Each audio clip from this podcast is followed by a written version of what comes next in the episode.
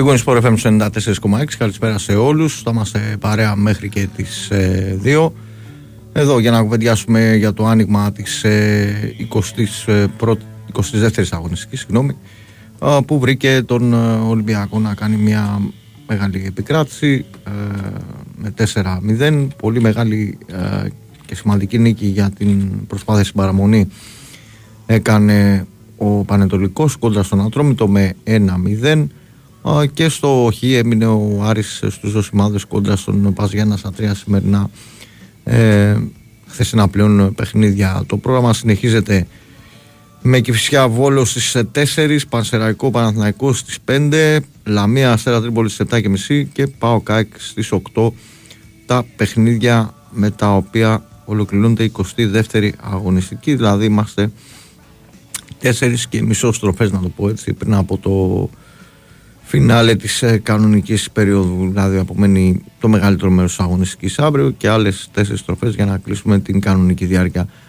στο πρωτάθλημα. Ο Ολυμπιακός πλέον από τον Άρη απέχει εννέα βαθμούς, πλησιάζει στο συν έξι από την κορυφή και περιμένει να μάθει τι θα γίνει αύριο στα παιχνίδια των ομάδων που είναι μπροστά του. Ο Πανετολικός πήρε βαθιά ανάσα γιατί πήγε στους δεκαοκτώ. Κηφισιά και Βόλος περιμένει, μπορεί να τους έχει και τους δύο από κάτω αν δεν νικήσει ο Βόλος, ε, τουλάχιστον να είναι στο, στη ισοβαθμία με την ε, Κηφισιά. Ο Πανετολικός μπορεί να είναι και δύο από κάτω χωρίς να φτάσει κανένας στους δεκαοκτώ αν το μάτς έρθει ισόπαλο, οπότε καταλαβαίνετε ότι ήταν πάρα πάρα πολύ σημαντική η επικράτηση για την ομάδα του Αγνίου. Τώρα στο διεθνή χώρο είχαμε πάρα πολύ σπουδαίες νίκες για τους πρωτοπόρους. Νομίζω ότι σημαντικότερη όλων είναι αυτή της Leverkusen που ισοπαίδωσε την Bayern. Νομίζω ότι το τρία μηδέν είναι φτωχό για την εικόνα που είχαν οι δύο ομάδες μέσα στο γήπεδο. Είδα το μεγαλύτερο κομμάτι του πρώτου μηχρόνου και νομίζω ότι η Leverkusen είναι μια πολύ ανώτερη ομάδα και ο Αλόνσο πολύ δύσκολα θα παραμείνει στην Bayern Arena και τον επόμενο χρόνο. Είναι πάρα πολλές οι ομάδες που ερίζουν για το ποια θα τον έχει στον πάγκο της από το καλοκαίρι και μετά. Ακούγεται και για Real, ακούγεται και για Liverpool, ακούγονται πάρα πολλά πράγματα.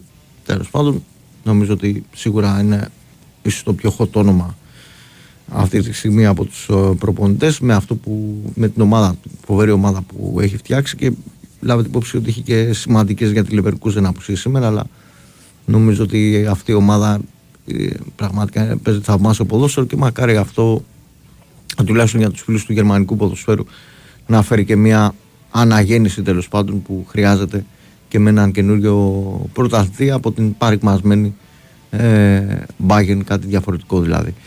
Ε, στην Ιταλία η Ίντερ συνέχισε το βιολί της τέσσερα δύο μέσα, στη, μέσα στο Ολυμπικό την Ρώμα και νομίζω ότι καθάρισε και με αυτό το παιχνίδι. Έχει πάει στο συν επτά έχοντας ακριβώς τον ίδιο αριθμό αγώνων πλέον με την Juventus, και η Real με συνοπτικές διαδικασίες ξεπέρασε το εμπόδιο της Τζιρόνα που μοιάζει σιγά σιγά να πέφτει κάπως, να ξεφουσκώνει. Ε, τη συνέδριψε με τέσσερα μηδέν. Αυτά στον ελληνικό και το διεθνή χώρο. Έχουμε και αρκετό ρεπορτάζ από τις ομάδες. Πάμε να τα κουβεντιάσουμε με τους φίλους στο δύο δέκα ενενήντα πέντε εβδομήντα εννέα δύο ογδόντα τρία τέσσερα και πέντε. Ο Στέφανο Παλαιότολο είναι στον ήχο, Κοσμιαώρης στο μικρόφωνο μέχρι τις δύο. Χαίρετε. Καλησπέρα, Οικονομάκος. Γεια σας, τι κάνετε? Καλά είμαι, ευχαριστήθηκα πολύ με τα τέσσερα γκολ που έβαλε ο Ολυμπιακός. Mm-hmm. Τα είδα και τα τέσσερα και μου άρεσαν πολύ, και πιο πολύ μου άρεσε το ψιλοκρεμαστό. Ποιος το έβαλε θα μου πεις εσύ, γιατί εγώ ονόματα αντρών δεν θυμάμαι. Ε, δεν, δεν έχω δει ούτε και εγώ καθόλου το, το μάτσο σκορ μόνο. Δεν έχω δει το, καθόλου το... Το ψιλοκρεμαστό δεν το είδες? Όχι, δεν έχω δει καθόλου το... το Α, δεν, έχεις. δεν, δεν έχω άποψη για το μάτσο. Ο, ο, ο Μασούρας, ο Ελκαμπή, ο Ποντένση και ο Φορτούνης βάλαν τα γκολ. Τώρα για ποιο μου λέτε, δεν, δεν, μπορώ να προβλέψω, δεν μπορώ να προβλέψω τι θα γίνει στο, στα σημερινά μάτς, αλλά θα σου πω τι θέλω. Θέλω να έρθει η ισοπαλία ο ΠΑΟΚ με την ΑΕΚ mm-hmm. και να χάσει ο Παναθηναϊκός. Μάλιστα. Για mm-hmm. να έχουμε μια πιθανότητα και εμείς να πάρουμε το πρωτάθλημα. Μάλιστα. Άλλο. Δεν θα πω πολιτικά σήμερα. Καλά κάνετε. Να είστε καλά. Σας ευχαριστώ. Πάμε παρακάτω. Χαίρετε. Ναι, γεια σας, καλησπέρα. Έλα φίλε. Γεια σας. Ε, εγώ είμαι Ολυμπιακός. Να σε καλά φίλε. Εσύ φίλε μου. Ε, είδα σήμερα την ομάδα του Ολυμπιακού, έτσι, έπαιξε πολύ καλά, τέλειες πάσες, όλα τα πάντα. Λοιπόν, αν δείχναν τη μισή όρεξη από αυτή που δείξαν σήμερα στο παιχνίδι με τον Παναθηναϊκό, τουλάχιστον δεν θα είχαμε χάσει. Άρα, τι κάνουν οι παίκτες, παίζουν όποτε γουστάρουν. Βέβαια, πιστεύω ότι με αυτόν τον προπονητή, έτσι, δεν θα έχουν αυτά τα περιθωριά. Γιατί εκεί και αυτός ο προπονητής δεν ήρθε για να τους βλέπει να παίζουν όποτε γουστάρουνε. Λοιπόν, και δεν θα έχουν πιστεύω αυτά τα περιθώρια ούτε από τον προπονητή ούτε από τη διοίκηση. Έτσι, δηλαδή εγώ αν ήμουν Μαρινάκης θα τους έλεγα μπράβο παιδιά, ωραία. Αντίδραση έβγαλε πολλές φορές. Δεν είναι αντίδραση. Περίμενε να σου πω, μετά από κακά αποτελέσματα αντίδραση έβγαλε πολλές φορές ο Ολυμπιακός. Το θέμα είναι να έχει συνέχεια. Και επίσης πολύ σημαντικό ρόλο θα παίξει Ε, και το κατά που θα, ή αν έχουν οι ίδιοι τέλος πάντων κατασταλάξει το αν θα συνεχίσουν κάποιοι παίχτες που είναι αρκετοί που είναι να ανανεώσουν το καλοκαίρι τέλος πάντων, και πάρα πολλά ακόμα πράγματα θα παίξουν ρόλο. Δηλαδή ε, θα μου πεις πολλοί έχουν το κίνητρο τώρα προκειμένου να ανανεώσουν να παίξουν. Από, από την άλλη έπεσε η γράμμη του φίλου, από την άλλη γιατί δεν έπαιζαν μέχρι τώρα, γιατί αυτό το επιχείρημα υπάρχει για πριν από μια εβδομάδα. Ε, αν θέλει να ξαναπάρει ο φίλος, γιατί έπεσε πολύ γρήγορα και δεν πρόλαβε να, να ολοκληρώσει τη σκέψη του, ας ξαναπάρει, δεν θα πάρει τη δεύτερη φορά, απλά έπεσε άδοξα η γραμμή. Πάμε παρακάτω, χαίρετε. Γεια σου ρε Κώστα. Έλα Γιώργο, τι έγινε. Τι γίνεται ρε φίλε, πώς τι γίνεται. γίνεται. Θεσσαλονίκη εδώ επικηρυγμένος. Κρύβομαι στα βουνά. Γιατί τώρα που, τώρα που είναι ο ΠΑΟΚ πρώτος είσαι επικηρυγμένος εσύ. Ρε εσύ, ρε εσύ δεν μπορείς να το φανταστείς. Την προηγούμενη εβδομάδα ξέρεις έκανε ένα λάθος στο τέλος, έκανε ένα χαρακτηρισμό σε γενική. Εντάξει ήταν λάθος μου το είπα εκείνο το πράγμα στο τέλος, αλλά το είχα πει γενικά. Το πήρανε copy-paste, το παίξανε και μαγνητοφωνημένο στον γνωστό Αντιλουτσέσκου εφ εμ, δεν λέω άλλο ονόματα για να καλύπτεις εσύ και εσύ και εγώ, στον γνωστό Αντιλουτσέσκου εφ εμ και με κάνανε μπλόκο εντελώς. Δηλαδή φυσικά η, η απάντησή μου και η εκδίκησή μου ήταν η, η, η χθεσινή υπογραφή στην οποία ήμουν παρών. Πήγα δίπλα και στο Ρασβάναρο, ε, πήρα και την υπογραφή του στο βιβλίο που να ξέρε κιόλα το τι μάχη έδωσα γι' αυτό, να, που να το ξέρε κιόλα. Στο βιβλίο το γνωστό πήρα και την υπογραφή του, γιατί τον πιστεύω ακράδαντα και, του είμαι και, και τον πιστεύω γενικά σαν ε, δύναμη του ΠΑΟΚ. Δεν πιστεύω δηλαδή, δεν το, το, το προσωπικό όσον αφορά τις προπονητικές του ικανότητες, κανένας δεν είναι τέλειος, αλλά όσον αφορά ε, στην γενική ε, ας πούμε συνεισφορά τους στον ΠΑΟΚ, ε, σε όλα τα επίπεδα, έτσι. Αυτό κοιτάζω εγώ. Να σε, ρωτήσω, λάδι, να σε, ρωτήσω, κάτι, να σε ρωτήσω κάτι Γιώργο, στο υποθετικό ναι. σενάριο, ναι. Που ο ΠΑΟΚ χάνει το πρωτάθλημα. Ναι. Τι πιστεύεις ότι, τι αντιδράσεις πιστεύεις ότι θα υπάρχουν? Εδώ υπάρχουν τώρα ρε Κώστα. Εγώ δεν, εγώ δεν πλέον δεν με ενδιαφέρει πλέον. Το, το, ε, να σου πω κάτι, δεν θα πω πάλι ονόματα για να καταλάβεις. Υπήρχε μια εκπομπή πριν στο γνωστό Αντιλουτσέσκου εφ εμ. Στα, τα, Όχι, ε, από περί... η εκπομπή, πραγμα... αύριο έχουμε ντέρμπι. Πραγματικά αύριο έχουμε ντέρμπι. Άκουσε με, αύριο έχουμε ντέρμπι. Και το τι λύσα και μένος ακουγόταν για τον Ρασβάν Λουτσέσκου δεν μπορείς να φανταστείς. Δεν μπορείς να το φανταστείς. Υπάρχουν και οι γραμμές οι οποίες, γιατί εγώ, με ακούνε τώρα στην Αθήνα ας πούμε γενικώς, αλλά με ακούνε και από πάνω. Βάλτε τα ηχογραφημένα να παίξουν από Δευτέρα. Ξέρε, ξέρετε εσείς. Λοιπόν, ε, με ακούνε και πάνω, ε, αυτό που ακούτε είναι πραγματικά αλήθεια. Είναι απίστευτο αυτό που συμβαίνει. Σε αυτό το συγκεκριμένο σταθμό, έτσι. Η οποία, ο οποίος έχει γραμμή Αντιλουτσέσκου εφ εμ. Δεν υπάρχει. Υπάρχουν εντάξει, κάποιοι, τώρα, υπάρχουν δύο-τρεις συνάδελφοι. Ε, ε, έρχομαι παρότι ναι. δεν έχουμε καμιά επικοινωνία με τα παιδιά. Είναι λίγο άκοψη η θέση μου τώρα να ακούω για... Ναι, όχι, μα δεν, μα δεν λέω για σταθμό. Εντάξει, δεν μιλάω για σταθμό. Εντάξει ρε φίλε, λέω κάποιο γενικό σταθμό. Εντάξει τώρα, δεν είναι... Ναι, εντάξει, ας κάνουμε κουβέντα ναι, τώρα έχω για τα δύο. Εγώ το δικαίωμα να λέω ρε Κώστα. Ναι, όταν δεν μιλάω, όταν δεν λέω όνομα... Ναι, ναι, αγόρι μου, δεν είναι όμορφο. Εντάξει, τώρα, οκ, okay, να πεις okay, για την εντάξει, ομάδα σου... καταλαβαίνω. Λοιπόν, πάμε για το παιχνίδι, πάμε για το παιχνίδι. Σε καταλαβαίνω, ναι. Λοιπόν, όσον αφορά αύριο για το παιχνίδι. Εντάξει, ξεκινάμε από αυτά τα κλισέ, τα κλισέ ότι είναι οι πιο δύο φορμαρισμένες ομάδες κτλ. Το μυστικό είναι ένα. Ε, ποιος θα ξεκινήσει center forward στην ΑΕΚ, από τους δύο. Πολύ σημαντικό. Πού θα κάτσει την πύλια, κόκκινο ή μαύρο. Ένα είναι εκεί. Και ποιος θα παίξει δεξιά. Ζίβκοβιτς ή Δεσπότοφ. Αυτά τα δύο είναι. Εκεί είναι η πηλιά, κόκκινο-μαύρο. Η, η μικρή λεπτομέρεια. Πιστεύω πολύ στην ομάδα μου, στο timing, πιστεύω ότι το άδειο γήπεδο για αύριο την βοηθάει, γιατί δεν έχει τις αντιδράσεις της Κερκίδας από εδώ και από εκεί ώστε να προσανατολιστεί για το αυριανό παιχνίδι. Δεν, δηλαδή είναι προσιλωμένη στο παιχνίδι.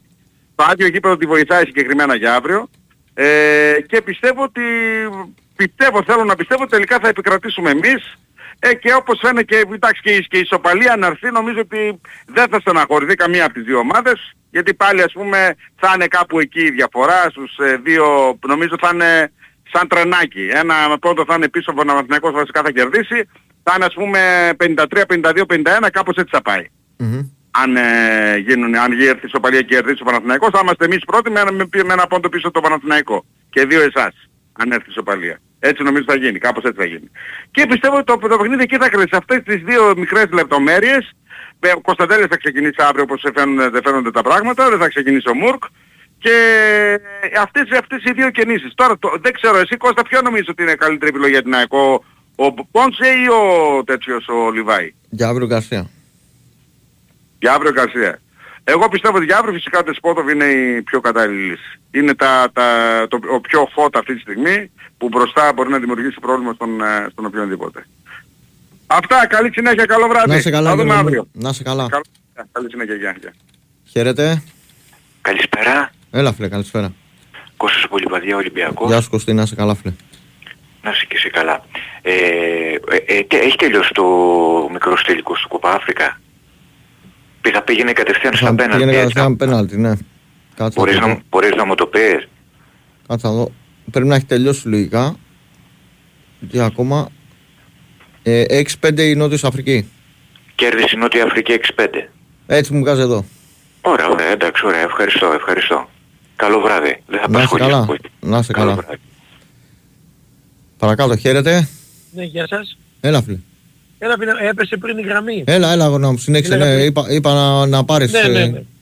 Είχες δίκιο σε αυτά που είπες, ότι οι παίκτες είχαν κίνητρο κτλ. Άλλο θέλω να πω εγώ, mm-hmm. ότι όταν παίζανε ένα ντέρμπι με τον Παναθηναϊκό, τη μισή όρεξη να είχαν από αυτή που είχαν σήμερα, δεν θα χάναμε.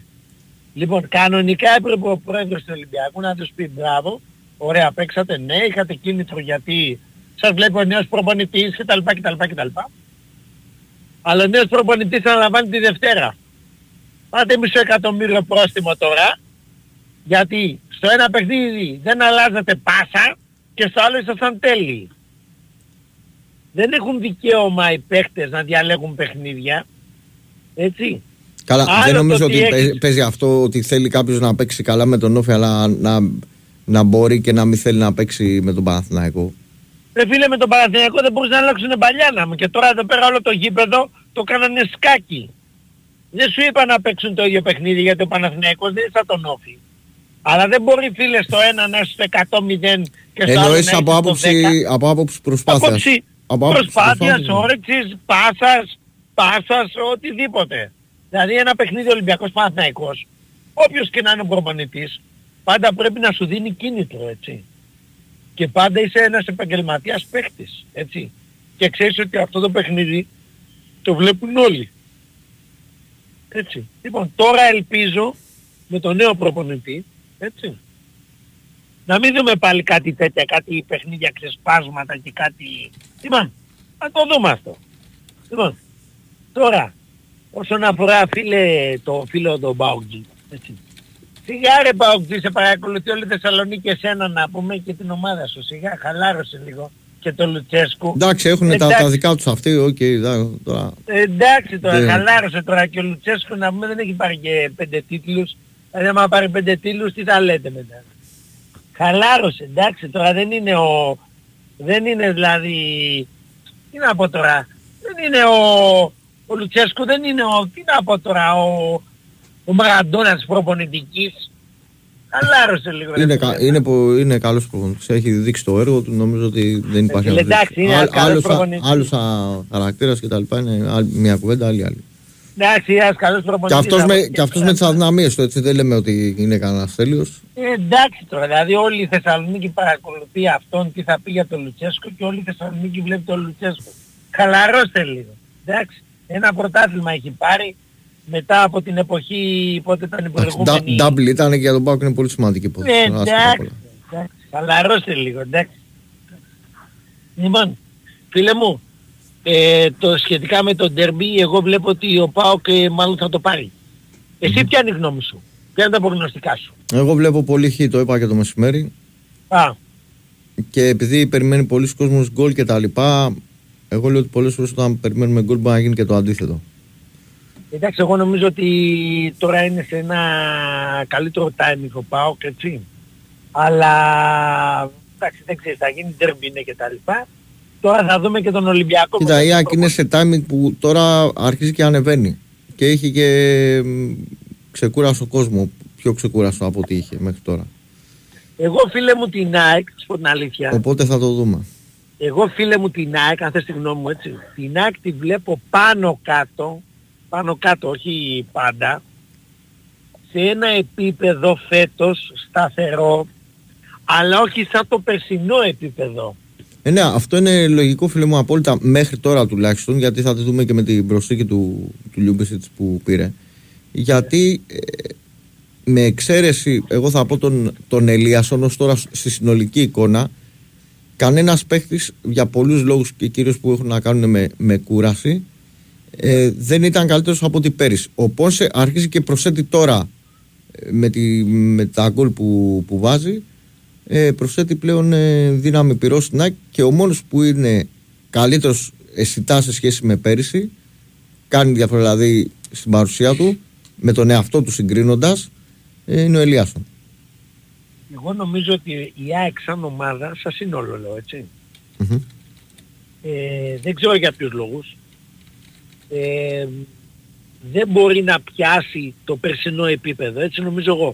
Ναι, τώρα ακόμα δεν μπορώ να το κρίνεις αυτό. Εγώ λέω ότι... Όχι, ότι ό, συμφω... όπως το βλέπω μέχρι συ, τώρα λέω. Συμφωνώ ότι, ότι δεν το έχει πιάσει, είναι περίπου στα ίδια, αλλά ε, τώρα θα είναι διαφορετικά πιστεύω.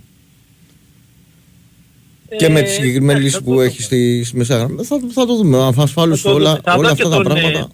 Θα δω και τον Ολυμπιακό, εάν μπορεί να κάνει ζημιά και σε ποιους, παίζει ρόλο και αυτό, έτσι. Αυτό νομίζω το είδαμε και πέρσι. Παίζει ρόλο, γιατί αν ο Ολυμπιακός ανακάμψει και αρχίζει και κόβει βαθμούς, σίγουρα. Με νίκες εννοώ, όχι με χει, εκεί θα αλλάξουν οι ισορροπίες. Δεν ξέρω, εντάξει, ο Ολυμπιακός έχει δεκαπέντε παιχνίδια, δηλαδή θεωρητικά δεν έχει βγει τελείως απ' έξω, αλλά μπορεί όμως και να παίξει καθοριστικό ρόλο, αν ανακάμψει, έτσι, αν ανακάμψει λέω, έτσι. Δηλαδή αν πάει και κάνει νίκες με τους άλλους, εκεί θα παίξει ρυθμιστικό ρόλο. Mm-hmm. Γιατί τα παιχνίδια, τα, η βαθμολογία τώρα είναι στην κορυφή, είναι πολύ κοντά. Δεν είναι μεγάλες οι διαφορές. Λέω για τον πρώτο με τον δεύτερο. Λέω. Ναι. Δηλαδή μια ήττα από τον Ολυμπιακό και αν ο άλλος κερδίσει τον Ολυμπιακό ή φέρει χ, μπορεί θα, να κρίνει θα αλλάξει, ναι, ναι, θα αλλάξει το πράγμα. Συμφωνούμε, δεν, δεν διαφωνώ σε αυτά που λες. Φίλε μου, σε ευχαριστώ πάρα πολύ. Να είσαι καλά. Εγώ, και εγώ. Πάμε, χαίρετε. Γεια σας. Έλα φίλε. Τι έγινε? Καλά. Χρονιά. Εδώ. Ακούγομαι? Ναι, ναι, μια χαρά. Χρόνια πολλά στο Χάρη Κοπετσί. Σωστός. Χρόνια πολλά σε όλους τους χαράλαμπους. Έτσι. Πώς περνάει ο καιρός κύριε Μιαούλη, ε? Σε καμαρώναμε εκεί με την Βασουλή που έκανε στο τρία μηδέν τη μετάδοση. Περάσα χρόνια ρε φίλε, τι γίνεται? Ε, περνάνε τα χρόνια, μεγαλώνουμε, να είμαστε καλά. Γιώργος το φωτογράφος ΑΕΚ. Έλα Γιώργαρα μου. Ευχαριστώ. Εντάξει, με τον ΠΑΟΚ παίζουμε, τώρα τα ξέρεις. Μας είχε πάρει τον αέρα κάποια χρόνια εκεί με τους τελικούς. Ε, τώρα δύο χρόνια, μία από τα ίδια είναι ισοπαλία, ξέρω, είναι κάμε κάτι τέτοιο. Ε, αυτά βλέπω. Γενικά στα play-off... Η ισοπαλία δεν ήρθε κανένα, το τελευταίο ενάμιση χρόνο δεν είχε έρθει κανένα ισοπαλία. Ναι, λέω γενικά ρε παιδί μου τα ίδια, κατάλαβατε. Έχει μία, έχει μία, έχει μία νίκη ο Πάου και τα άλλα τα έχει κερδίσει η ΑΕΚ. Ε, αυτό βλέπω εγώ κύριε Μιαούλη που λες. Τρία, τρία μάτς που παίξανε από τα τέσσερα στο πρωτάθλημα. Ε, ο τελικός και, το, και αυτό που παίξαμε στο, στο πρώτο γύρο. Για πες, στο για το μπάσκετ, ε, στο μπάσκετ, ναι, τίποτα. Τίποτα, μηδέν. Και αυτό, κρίμα, γιατί όλοι δείχνουμε το δάχτυλο τον πρόεδρο, αλλά ποιος θα έρθει μετά, δεν ξέρω. Και αυτός εντάξει, φιλότιμο, έχει προσπαθεί. Εγώ έτσι το βλέπω, τώρα τι να σου πω. Είναι δύσκολο άθλημα. Πολύ δύσκολο. Πολύ πιο δύσκολο για το ποδόσφαιρο, αδερφέ. Πολύ πιο δύσκολο. Και με τις συνθήκες που υπάρχουν στο μπάσκετ για οποιαδήποτε άλλη ομάδα πλην Ολυμπιακού, Παναθηναϊκού, Παναθηναϊκού, Ολυμπιακού, τα πράγματα είναι... Πίστετε. Όχι ότι δεν έχουν γίνει λάθη, πολύ σημαντικά, πολύ σοβαρά. Δείχνουμε να μην ξέρουμε τι θέλουμε κι εμείς. Ε, ως ομάδα εννοώ, να, να ξέρουμε τι ομάδα θέλουμε, αν μας αρέσει αυτό που... που ξεκινάει ένας προπονητής να, να το εφαρμόσει. Πολύ μπερδεμένα τα πράγματα. Στη φετινή σεζόν ήταν αυτό που κηρύσαμε το ΠΑΟ και πήγε ψηλός. Ναι, ο Καμπεγγέλε. Ναι, ναι. Ε, ήταν μια προβληματική περίπτωση από την αρχή όμως. Τι να πω. Άντε, καλή βάρδια. Να είσαι καλά, σε ευχαριστώ πάρα πολύ. δεκατρία. Πάμε, χαίρετε. Έλα. Έλα, φίλε. Εγώ είμαι. Ναι, ναι, ναι. Ωραία. Φίλος του ΠΑΟΚ είμαι εγώ. Να είσαι καλά, φίλε.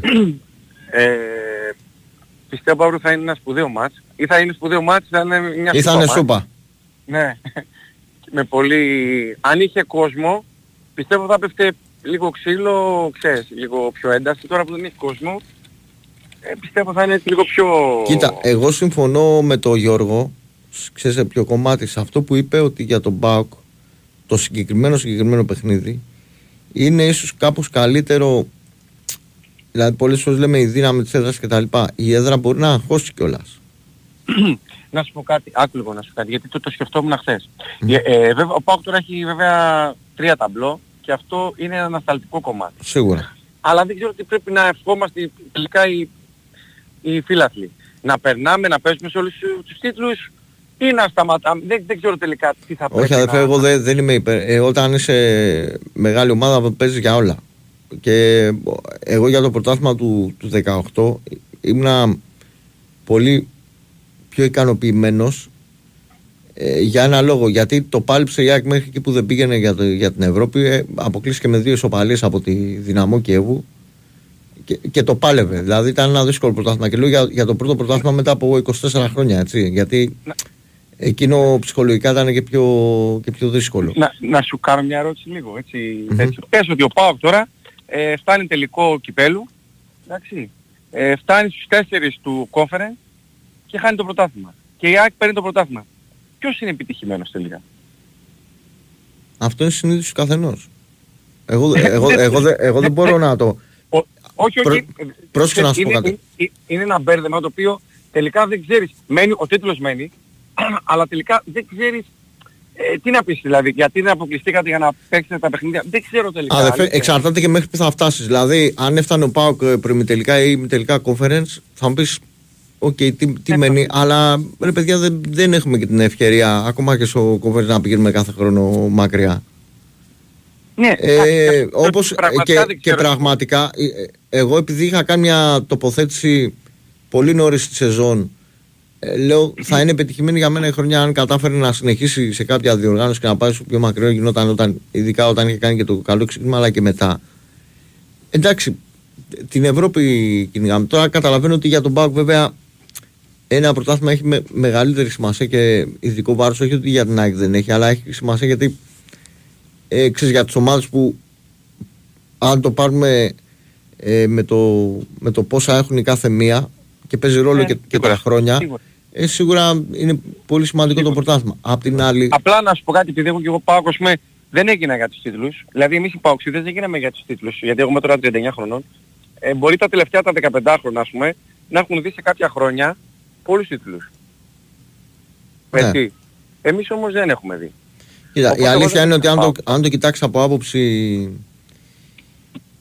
του πώς θα δημιουργήσεις καινούργιο κοινό, σίγουρα το πρωτάθλημα παίζει ρόλο, έτσι δεν το συστάμε. Ναι. Τώρα από εκεί και πέρα για αύριο το παιχνίδι, ε, η ΑΕΚ τα τελευταία τέσσερα παιχνίδια έχει πάρει τον Άρα του ΠΑΟΚ. Ε, βέβαια σε αυτά τα παιχνίδια υπήρξαν ε, ε, πολύ κομβικά λάθη του Κοτάρσκι. ειδικά στην, στην, στο γήπεδο της ΑΕΚ, που δεν ξέραμε αν δεν γινόταν, που η ΑΕΚ βέβαια ήταν καλύτερη, αν δεν γινόταν και με την ψυχολογική φόρτιση και με το γήπεδο, γιατί πραγματικά πήγε ρόλο. Εντάξει, στο τέσσερα μηδέν δεν είχε σοβαρά, αλλά αυτό στο, στο τελικό δεν νομίζω ότι έκανε. Όχι στο τελικό, στο, στο φετινό το δύο μηδέν, πάλι τα δύο γκολ είναι πάλι πολλά. Οκ, okay, εντάξει. Δηλαδή, εκεί όταν η, παίξε... ολοκλήρωση, η ολοκλήρωση της φάσης, ε, ναι, θα μου πεις το, το πώς έπαιξε την μπάλα, σε αυτό είναι, όχι στην ολοκλήρωση της φάσης. Και δεν okay. ξέρω τι ψυχολογία θα έχει μετά. Αλλά αύριο θα είναι ένα παιχνίδι το οποίο πραγματικά έχω την περιέργεια να δω πώς θα πάει. Νομίζω ότι αν βάλει γκολ η ΑΕΚ θα δυσκολευτεί πιο πολύ ο ΠΑΟΚ. Αλλά το καλό για τον ΠΑΟΚ είναι ότι δεν, δεν αφήνει τα παιχνίδια και ότι η ΑΕΚ αν έχει πιέσει πολύ μετά το εβδομήντα τι δυνάμεις θα έχει. Μακάρι να γίνει ένα καλό παιχνίδι, εγώ εύχομαι βέβαια να κερδίσει η ομάδα μου. Τώρα εσύ εύχεσαι να κερδίσεις η δική σου ομάδα. Μακάρι να γίνει ένα καλό παιχνίδι και ο καλύτερος θα κερδίσει. Αυτό ακριβώς. Και θα δούμε αύριο. Να είσαι καλά, φίλοι μου, σε ευχαριστώ πάρα, πάρα πολύ. Να είσαι καλά. Ναι, για, για, για. καλά. Λοιπόν, πάμε σε διάλειμμα και επιστρέφουμε. Big Win Sport εφ εμ ενενήντα τέσσερα κόμμα έξι. Εγώ είμαι στην Big Win γιατί από μικρός μου έλεγαν ότι θα φτάσω ψηλά. Επί του παρόντος μένω στον πρώτο. Αλλά στην Big Win οι αποδόσεις μου πάνε ψηλά σε όποιον αγώνα θέλω. Εγώ γι' αυτό είμαι στην Big Win, γιατί το στοίχημα εδώ είναι σε άλλο επίπεδο. Ρυθμιστή σε ΕΠ. Συμμετοχή για άτομα άνω των είκοσι ενός ετών. Παίξε υπεύθυνα. Ισχύουν όροι και προϋποθέσεις. Big Win Sport εφ εμ ενενήντα τέσσερα κόμμα έξι. Ραδιόφωνο με στυλ αθλητικό. Πήγαμε στο εφ εμ ενενήντα τέσσερα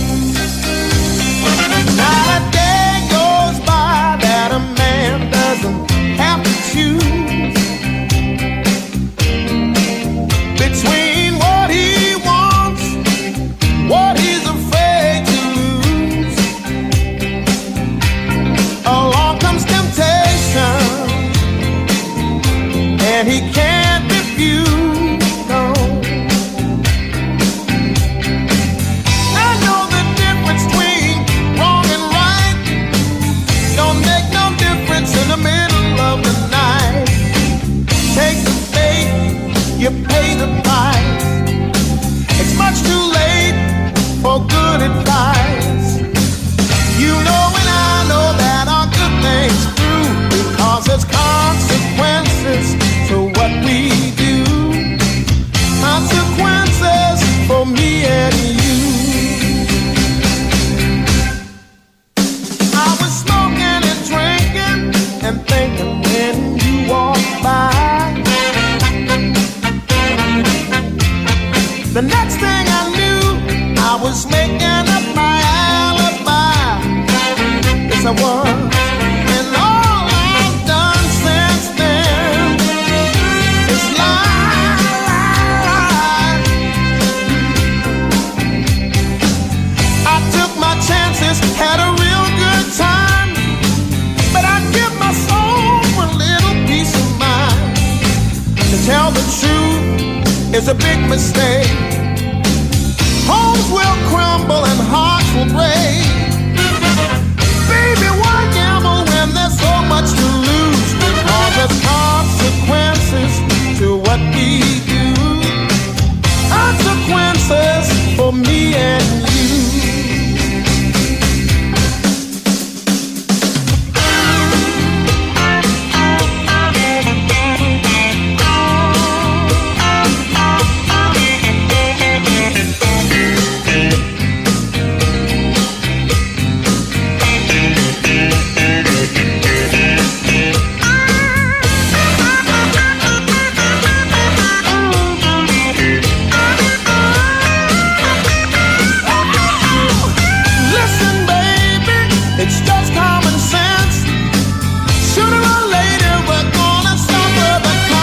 έξι,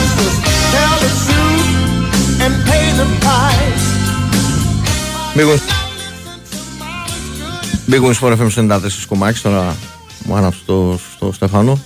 Είχαμε κάτι ωραία αυτή τη βδομάδα, Στέφανο, δεν ξέρω αν τα πήρες χαμπάρι. Κάτι ωραία για να κάνεις το...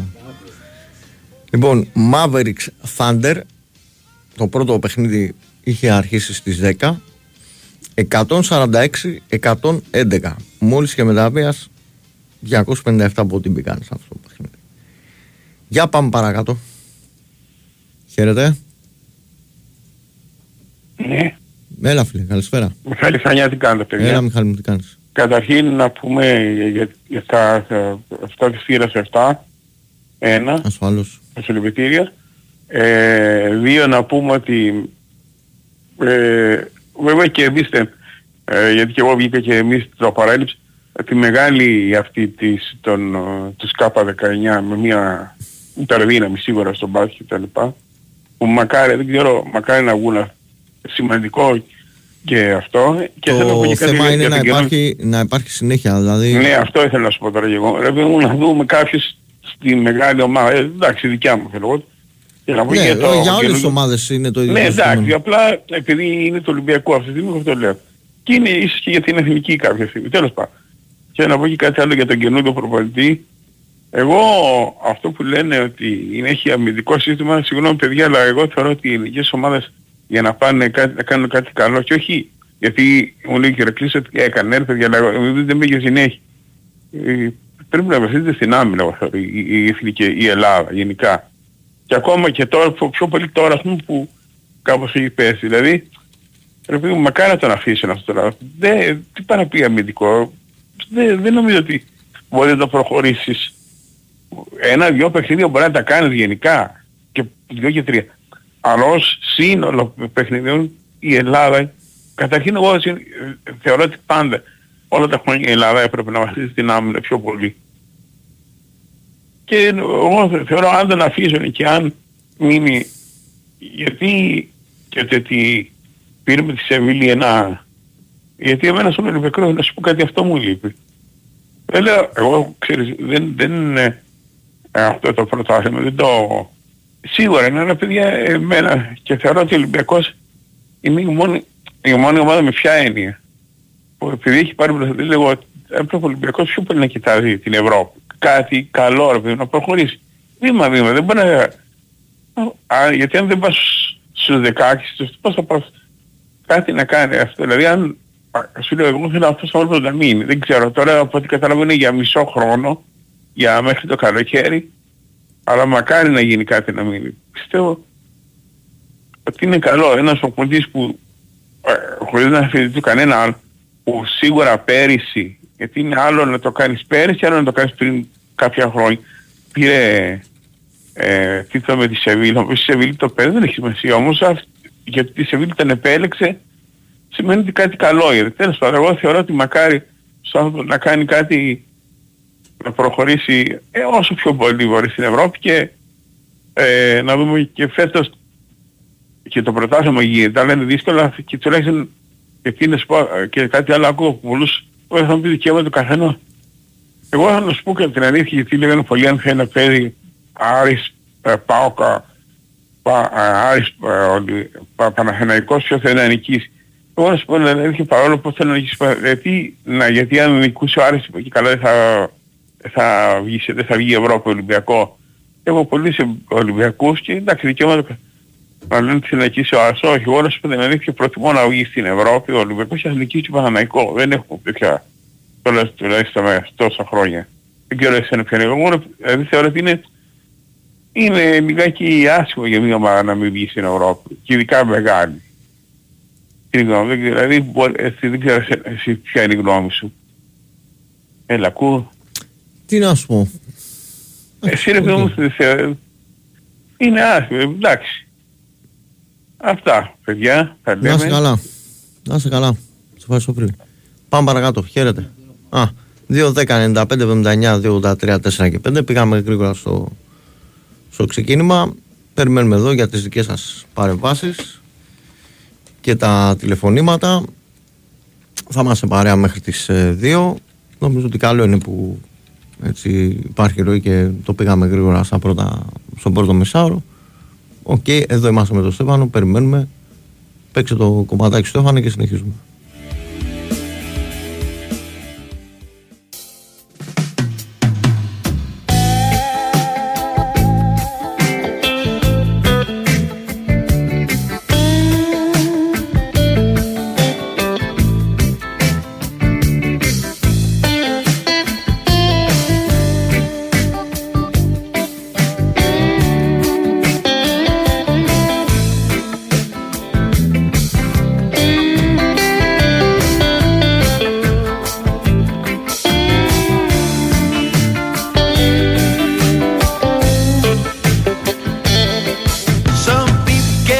like breaking up the speed limit, scaring the pedestrians for a minute, crossing up progress, driving on the grass, leaving just enough room to pass. Sunday driver never took a test. Oh yeah. Λοιπόν, πάμε παρακάτω. Χαίρετε. Χαίρετε. Καλησπέρα. Καλησπέρα. Έλα Μάκη, τι κάνεις? Είμαι. Καλησπέριζω και τον Στέφανο. Τον εδώ, κύριο Παλαιότερο. Καλησπέρα, καλησπέρα Άλλη. Την καλησπέρα μου. Λοιπόν, ε, πάμε στα καθαρώς ποδοσφαιρικά. Ε, για τον Ολυμπιακό που είδα σήμερα. Μου θύμισε κάπως ε, το παιχνίδι με τον Άρη στη Θεσσαλονίκη, στο πρώτο ημίχρονο. Καλός ήτανε. Mm-hmm. Βγάλανε ενέργεια, είχανε συνεργασίες. Βέβαια τα γκολ δεν μπήκανε καθαρά από συνεργασίες. Μπήκανε, πιο πολλά ήταν από λάθη αντιπάλου. Κόντρες εκεί, λάθος απομάκρυση, αντιρροτοφύλακα. Αλλά τουλάχιστον έβλεπα μια κινητικότητα, μια... καλή εικόνα ρε παιδί μου, πώς να το πω. Μου βγάζε λίγο ευχάριστα πράγματα σήμερα. Ε, αυτό που ακούγεται για τον προπονητή, εγώ συμφωνώ με τον προπονητή αυτόν. Έχω... μου βγάζει καλή άβρα. Βέβαια, μην το δένουν οι φίλοι μου οι Ολυμπιακοί. Αυτό που θα πω ισχύει για όλους τους φιλάθλους, για όλες τις ομάδες, για όλους, για όλους.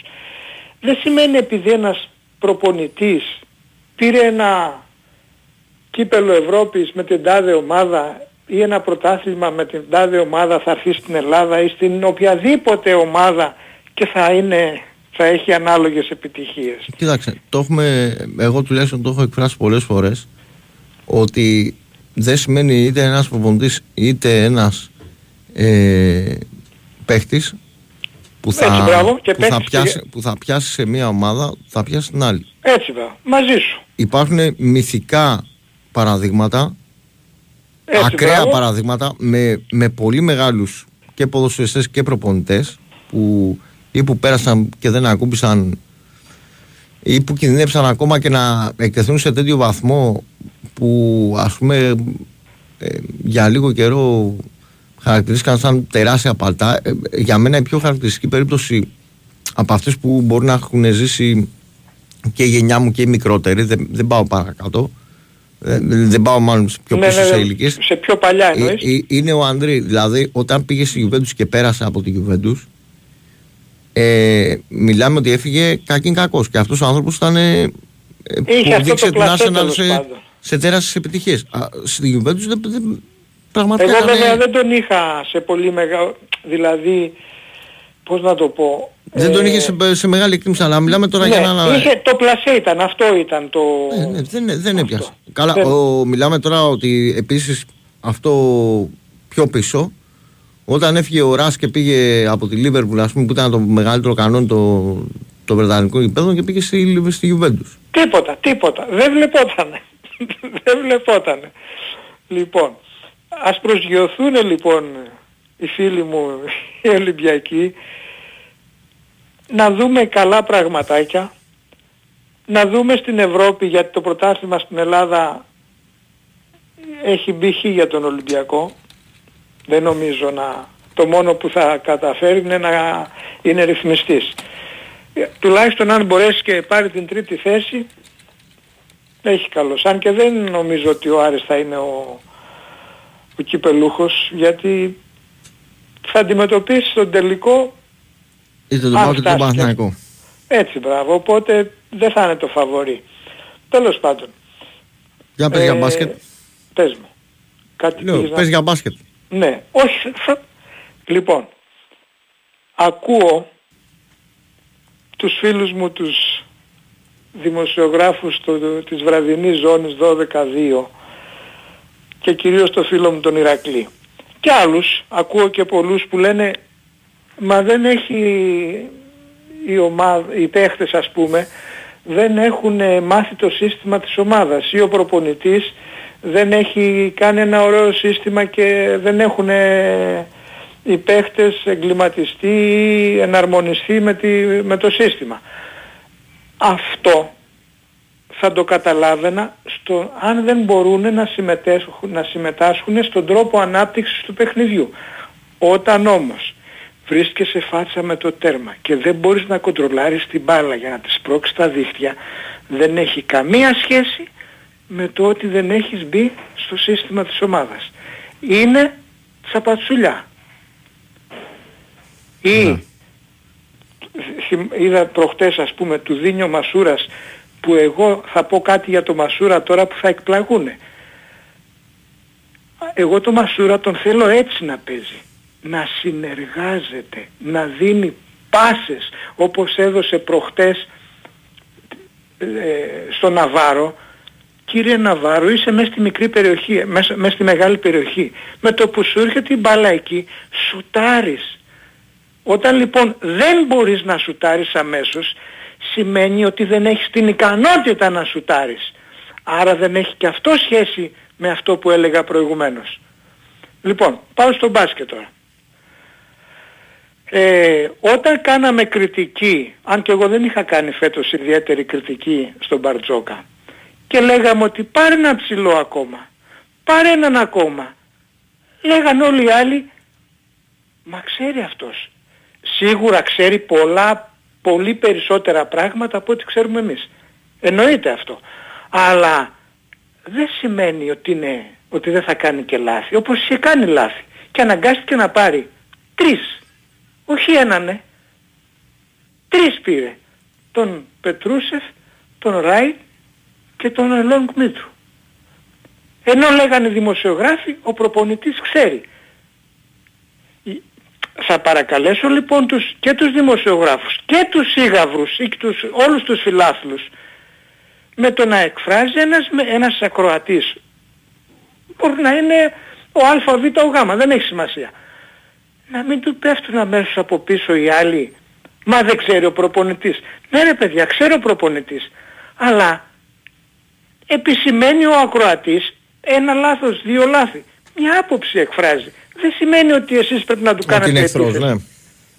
Λοιπόν, και θα κλείσω με, ε, για να καταλάβουν οι φίλοι μου ποιος είναι ο λόγος που εγώ έχω πρόβλημα με τον Παπα-Νικολάου.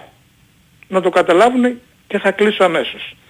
Όταν βλέπω έναν παίχτη και συγκεκριμένα τον Παπα-Νικολάου, ανοίγω το Σπορ είκοσι τέσσερα, πρώτη Μούριο Παπα-Νικολάου. Διαβάζω σήμερα τη Sport Live, πρώτη Μούριο Παπα-Νικολάου, το Φόσο Παπα-Νικολάου. Βλέπω ειδήσεις στο Μέγα Αθλητικά για τον Ολυμπιακό, πρώτη Μούριο Παπα-Νικολάου. Ε, δεν είναι τυχαίο αυτό ρε Κώστα. Με, παίζει προχτές δέκα, δώδεκα λεπτά, βάζει τρεις πόντους. Και να μου τον έχουν όλα τα μέσα πρώτη Μούρη. Κάτι άλλο συμβαίνει. Γι' αυτό λοιπόν εγώ είμαι, τον, είμαι επιθετικός εναντίον του. Αντί να μπει ο Κάναν, ο Γουόκαπ, ο που παίξανε. Δεν παίρνουν αυτοί, Κώστα μου. Μπαίνει ο συγκεκριμένος συνέχεια. Άρα δεν είναι αγωνιστικός καθαρά ο λόγος. Κάτι άλλο συμβαίνει. Καλό ξημέρωμα. Να είσαι καλά. Yeah. Κοιτάξτε, πολλές φορές στο επικοινωνιακό κομμάτι είναι προτιμότερο να έχεις κάποιον παίχτη που ξέρεις ότι ορισμένα πράγματα μπορεί να τα χειριστεί καλύτερα. Και επειδή είναι ο, ο, ο άνθρωπος που αποτελεί τη, το σημείο αναφοράς από άποψη παλαιότητας και ιστορίας και παραστάσεων που κουβαλάει, προφανώς είναι επιλογή όλης της ομάδας συνολικά ε, να μιλάει αυτός. Δηλαδή κάποια πράγματα στις ομάδες, το πώς ε, τα χειρίζονται επικοινωνιακά ακόμα και μετά από παιχνίδια και δηλώσεις και τα λοιπά, νομίζω ότι τα ξέρουν μόνο οι ομάδες και σε εμάς είτε είμαστε οπαδοί της είτε δεν έχουμε καμία σχέση μαζί της, είτε μας πέφτει και λόγος. Πάμε παρακάτω, χαίρετε. Ναι, καλησπέρα. Καλησπέρα, φίλε. Νίκος από Καβούρη. Γεια σου, Νικόλα, τι κάνεις? Καλά, καλά. Ε, και εγώ για τα ποδοσφαιρικά να, να ξεκινήσουμε έτσι λίγο με τον Ολυμπιακό, να πω ότι έχω καιρό να πάρω.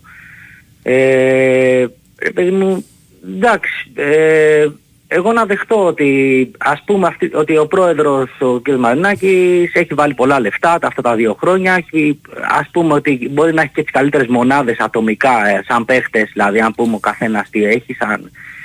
Ε, αλλά εγώ δεν κατάλαβα ποτέ αυτά τα δύο χρόνια που γίνεται αυτή η κατάσταση, ας πούμε, στο ελληνικό προ, πρωτάθλημα, ε, τις κινήσεις τους. Δηλαδή αν το πάρω και από πέρυσι έτσι... Ε, με ποια λογική ε, γινόταν κάθε μεταγραφή? Ναι, παιδί μου. Mm. Ε, πήρε ο Μίτσελ, ξεκίνησε την ομάδα από το μείον εννιά, έφτασε εκεί μέχρι το μείον τρία, ξαφνικά έφυγε, δεν μάθαμε ποτέ τι έγινε, μετά οι προπονητές, μετά ξαφνικά το καλοκαίρι ξεκινήσαμε ένα άλλο έργο, το οποίο μετά στην πορεία δεν τα είχε πάει και άσχημα ο Μαρτίνεθ, οκ, okay, δηλαδή είχε κάνει και την νίκη στη West Ham, ε, είχε και άσχημα βράδια. Ε, το αλλάζουμε τελείως, άλλο διευθυντή, άλλο... Δηλαδή, τι θέλω να πω, ότι άντε και να, να ακούσω εγώ ότι Ολυμπιακός είσαι και θα το πάρεις, θες να το πάρεις. Αλλά η ομάδα, η ομάδα, το κλαμπ λειτουργικά, κάτι δεν πάει καλά, το οποίο δεν το καταλαβαίνω εγώ, δεν, δεν μπορώ να το καταλάβω. Ε, δηλαδή, θέλει να μου πει τώρα ότι μα θα με αδικήσουνε, με αδικήσαν. Ναι, θα σε αδικήσουν, αλλά εσύ δύο χρόνια είχες φέρει μια ομάδα σε ένα αλφα σημείο που μπορεί να κάνει και καλύτερη πορεία στην Ευρώπη τώρα από αυτό. Δεν ξέρω τι θα κάνει, μακάρι να κάνει και κάτι. Ε, θα είχαμε ένα άλλο αποτέλεσμα. Λοιπόν, ο Παναθηναϊκός εμένα δεν μου αρέσει, κοιτάζοντας όλη τη χρονιά και την Ευρώπη του, δεν έχω δει κάποιο παιχνίδι του Παναθηναϊκού να πω τι, τι, τι βλέπω ρε παιδί μου, δηλαδή και τη Μαρσέικ τότε... Πέρασε με ο Θεός σε κλειστά μάτια. Δηλαδή δεν έχω δει εγώ με, έναντι κάποιας μεγάλης ομάδας, να το πω έτσι, ή ανταγωνιστή ή κάτι, κάποιο μεγάλο μάτς. Έχει τα θέματα του και ο Παναθηναϊκός. Εμένα πάλι είναι ένα κλικ πιο πίσω και αυτός τρίτος. Πάμε τώρα στον ΠΑΟΚ και την ΑΕΚ. Εγώ λοιπόν θεωρώ ότι η ΑΕΚ, ε, το λάθος που έκανε ήταν ποσοτικό, δηλαδή δεν μπορούσε να κουβαλήσει τρία καρπούζια όλη τη χρονιά. Ε, με αυτό το ρόστερ και τους τραυματισμούς που προκύψανε, ε, το οποίο δεν το είχαν υπολογίσει και εξού και είχαμε και αυτό το αποτέλεσμα. Σε μια, Αλλά βλέπ... σε μια συγκεκριμένη, για μια συγκεκριμένη θέση εγώ είχα ένσταση από το καλοκαίρι και νομίζω ότι θα ήταν διαφορετική εικόνα. Συμφωνώ. Πιθανότατα δεν θα παίρναμε αυτό το παίχτη που πήραμε τώρα ως ΑΕΚ, αλλά από το καλοκαίρι και... αν τον είχαμε. Και συζητάω για, για το μάτς που έκανα τις εκπομπές τότε στο YouTube. Συζητάμε μετά το μάτς με την Τραπεζοσπορ. Το φιλικό. Οκ, okay, ναι, λέμε, ναι, ναι, ναι. Βγαίνουν όλοι με, με τερματοφύλακα, μπακ. Δεν λέω ότι δεν χρειαζόμαστε, πρόσεξε.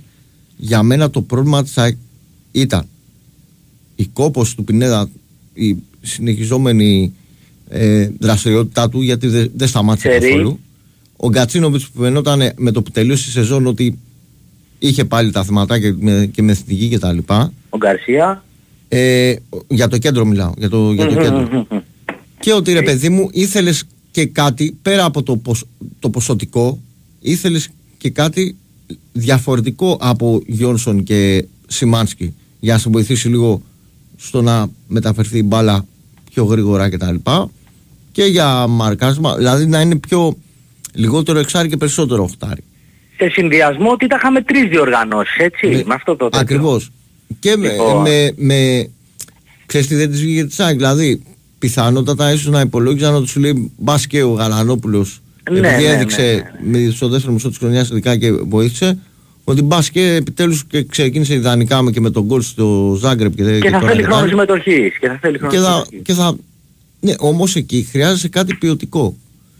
Εμένα αυτή ήταν η, η πάγια αίσθησή μου από το καλοκαίρι και το γεγονός ότι η ΑΕΚ πέρα από όλα που συζητούσαμε σε αυτό το μεταγραφικό παζάρι πήγε και πήρε εκεί παίχτη, σημαίνει ότι καταλάβαν το ίδιο πράγμα, ότι δεν έβγαινε χωρίς έναν επιπλέον χαφ και ποιοτικό χαφ. Δηλαδή δεν πήρες οποιονδήποτε, δεν πήρες ένα χαφ για να συμπληρώσεις, πήρες ένα Μην... χαφ που θα σου κάνει τεράστια διαφορά.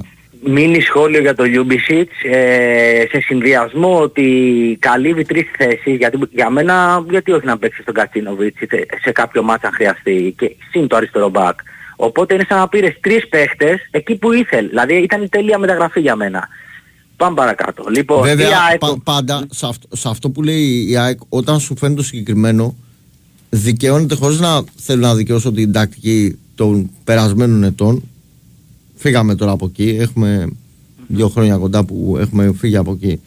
Ότι πράγματι, αν δεν βρεις κάτι καλό, καλύτερα μην πας, αλλά να, να προσπαθήσεις όμως, αν προσπαθήσεις και το κυνηγήσεις ειλικρινά και μεθοδικά, θα το πάρεις αυτό που θα το βρεις. Μπορεί να μην το βρεις στο ένα παζάρι το μεταγραφικό, θα το βρεις στο επόμενο παζάρι. Μπορεί και να μην σου βγει, αλλά εσύ έχεις κάνει αυτές τις ενέργειες. Εσύ λοιπόν. Εντάξει, δεν ξέρουμε για κανέναν έτσι. Συμφωνώ. Δεν ξέρουμε για κανέναν. Τώρα μπορεί ο Λιούμπιτς να έρθει και να περάσει από εδώ και να μην ακουμπήσει. Δεν... Λοιπόν, λέμε τι προοπτικές έχει δηλαδή και, και, οι, και οι ουδέτεροι και αυτοί που δεν είναι ΑΕΚ.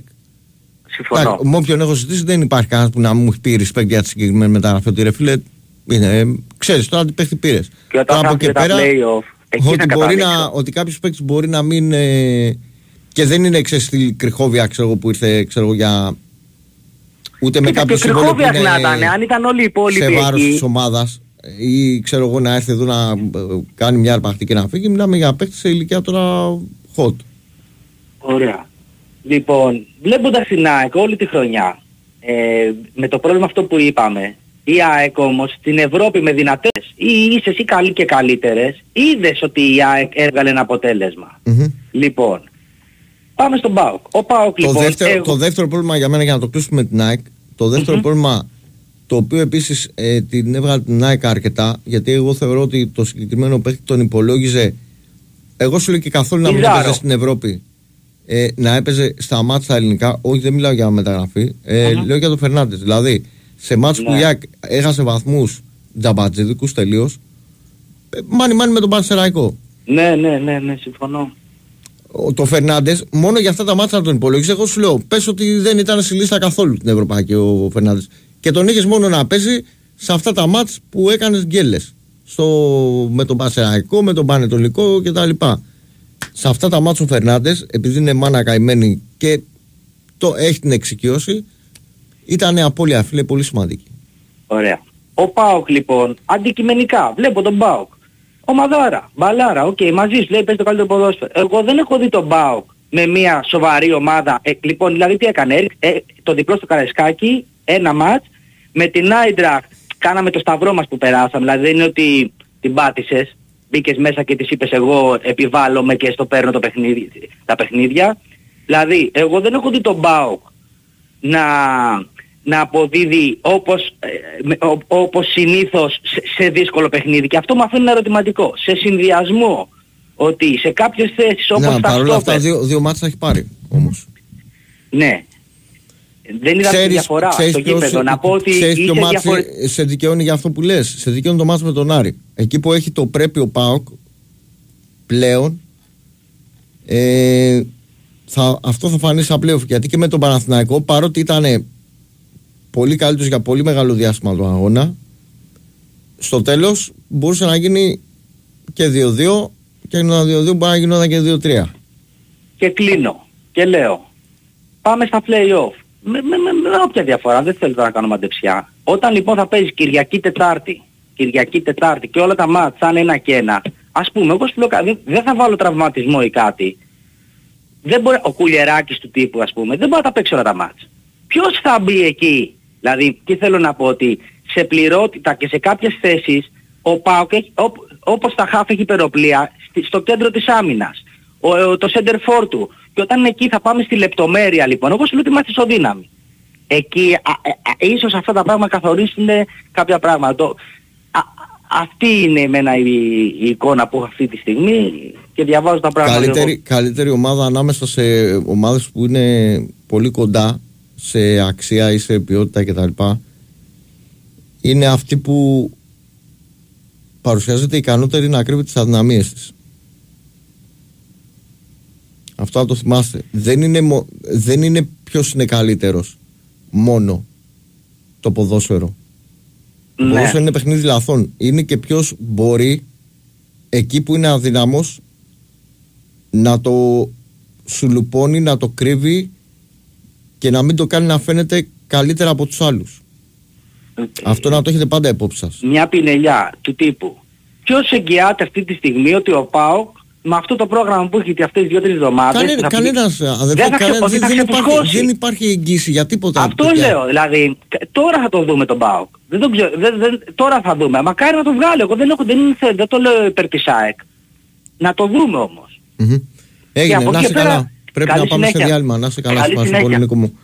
Λοιπόν, πάμε διάλειμμα, επιστρέφουμε σε πολύ λίγο. Είναι ο Big Wings Sport εφ εμ ενενήντα τέσσερα κόμμα έξι. Στέφανο Παλαιότερος στον Νίκο, Κώστα Μιαούλη στο μικρόφωνο μέχρι τις δύο. Η Winsport εφ εμ ενενήντα τέσσερα κόμμα έξι. Είμαστε όλοι εδώ. Είμαστε όλοι εδώ. Ακόμα και ο τύπος τραβάω από δεκαεπτά. Δεν νιώθει πάντα τόσο μάχημος. Άρε, τι τραβάω κάθε μέρα. Στο live καζίνο όμως δεν τραβάει κανένα ζόρι. Τραβάει καλό φίλο. Φίλα, υπάρχουν. Γι' αυτό και όταν η Σούμα βγάλει δεκαεπτά, δεν θα πει stop, θα πει Ηλία. Ρίχτω. Έτσι, γιατί με πάνω από τετρακόσια παιχνίδια live καζίνο, όλα τα νέα game shows και ακόμα πιο γρήγορες πληρωμές κερδών, είμαστε όλοι εδώ. Είμαστε όλοι Στοίχημαν. Στοίχημαν. Το παιχνίδι σου καλύτερο. Right. Ρυθμιστή σε ΕΠ. Συμμετοχή για άτομα άνω των είκοσι ενός ετών. Παίξε υπεύθυνα. Μαζί θα πρασινίσουμε την Ελλάδα ξανά. Σήμερα στις έντεκα το πρωί στην Ανθούσα θα φυτευτούν χίλια δεντράκια. Σημείο συνάντησης το ανοιχτό θέατρο επί της Λεωφόρου Ανθούσας. Έλα και εσύ να αφήσεις το δικό σου αποτύπωμα. Όλοι μαζί μπορούμε.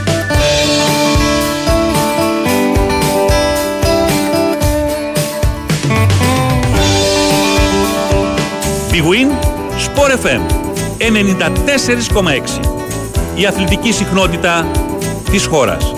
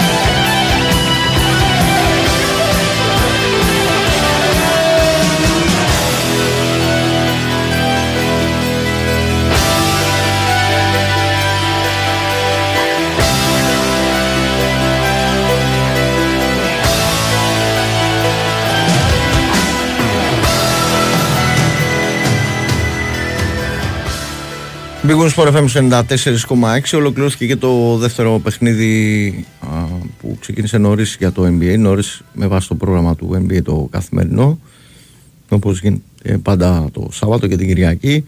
εκατόν δώδεκα εκατόν έξι οι Clippers ε, νίκησαν τον Detroit, μάλλον δύσκολα. Οι Clippers που τα κουτσοβολεύουν σιγά σιγά, νομίζω ότι έχουν φτάσει και σε ένα πολύ καλό ρεκόρ και δείχνουν δυνατοί και ακμαίοι και για την συνέχεια. Γύρισε και ο Ζούμπατς, έχουν George Leonard και James Harden που παρά την προχωρημένη έτσι ηλικία θα έλεγε κανείς παίζει το ρόλο του χωρίς να υπερβάλλει σε προσπάθειες.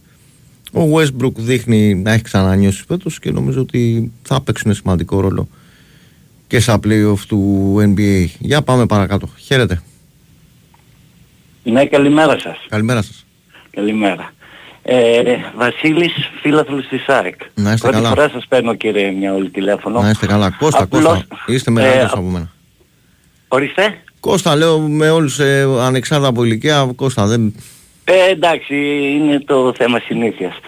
Ε, Απλώς εγώ πήρα περισσότερο για ένα γεγονός που δεν το έχει αναφέρει κανένας και φοβάμαι πως αύριο δεν θα μιλάμε τόσο πολύ για το παιχνίδι της ΑΕΚ ΠΑΟΚ. Ε, το γεγονός είναι ότι αύριο τεσσεράμιση ώρα έχουν συνάντηση οι φίλαθλοι του ΠΑΟΚ έξω από τη Μακεδονία Παλάς. πέντε και τέταρτο παίζει Άρης ΠΑΟΚ μπάσκετ. Ναι. Το γήπεδο του Άρη και το Μακεδονίας Παλάς από το Θεσσαλονίκη είναι αρκετά κοντά. Είναι δύο δρόμοι, ένας δρόμος μπορούμε να πούμε, κεντρικός η διαφορά. Φοβάμαι πως θα γίνουν φοβερά επεισόδια. Μακάρι να μην... Και δεν έχει... Ε, ναι, ναι, μακάρι ε, εννοείται. Θεωρώ ότι και οι, και οι αρχές θα το έχουν υπόψη τους. Ε, εντάξει, τις αρχές τις έχουμε δει. Έχουμε δει τι, τι έχουν κάνει για τέτοιες περιπτώσεις. Το φοβάμαι πάρα πάρα πολύ. Δεν θα ασχοληθούμε πολύ αύριο για το παιχνίδι ΠΑΟΚ. Γιατί είναι τεσσεράμιση ώρα η συγκέντρωση και υπολογίζουν ότι επειδή είμαι από Καστοριά, από πάνω, ε, και ακούω και ραδιόφωνο Θεσσαλονίκης, υπολογίζουν γύρω στους δέκα χιλιάδες φιλάθλους του ΠΑΟΚ να πάνε στο Μακεδονία Πάλας. Mm-hmm. Για συνοδεία... να ανεβούν στην Τούμπα, ναι. Να πάνε την ομάδα. Το ξέρω ότι είναι και το μπάσκετ αύριο. Είναι και το μπάσκετ πέντε και τέταρτο. Είναι δύσκολη μέρα. Ε, η Θεσσαλονίκη δεν μπορείς να κλείσεις εκεί πέρα αυτούς τους δρόμους. Από την έκθεση, από την πίσω μεριά της έκθεσης που είναι το γήπεδο του Άρη στο μπάσκετ, είναι, δεν φυλάγεται ποτέ. Και ο κόσμος θα περνάει από εκεί για να πάει στο Μακεδονία Παλάς. Και φοβάμαι να μην υπάρχουν τίποτα εχθροπά. Μακάρι να βγω ψεύτης, περισσότερο πήρα... Ξε... Εγώ θέλω να κερδίσει η ΑΕΚ, εννοείται τέτοιο, αλλά φοβάμαι ότι θα έχουμε επεισόδια πολλά. Μάλιστα. Δεν το έχει αναφέρει κανένας και περισσότερο γι' αυτό πήρα τηλέφωνο. Έγινε. Να είστε καλά. Ευχαριστώ πάρα πολύ. Χάρηκα πολύ ευχαριστώ. Που σας άκουσα. Γεια σας. Γεια. Γεια σας. Χαίρετε. Κώστας. Έλα αδερφέ. Έλα. Δεν με κατάλαβες. Ζωής. Τι κάνεις φίλε μου, πώς είσαι. Καλά, καλά. Τι έγινε. Τι καλά, με αυτά που είδαμε σήμερα καλά ήτανε. Σήμερα ήταν το τελικό, το τελειωτικό χτύπημα της Bayern. Εντάξει, κανένα χτύπημα. Εγώ ρε φίλε, επειδή είμαι φαν του γερμανικού ποδοσφαίρου ευρύτερα, πιστεύω ότι για να μπορέσει να ξανατσουλήσει κάπως το πράγμα, πρέπει να πάρει κάποιος άλλος το πρωτάθλημα. Δηλαδή να παίρνει αυτό το ερείπιο τώρα πρωτάθλημα. Σε αυτό συμφωνούμε. Α, ε, σε αυτό συμφωνούμε κοίταξε, για μένα.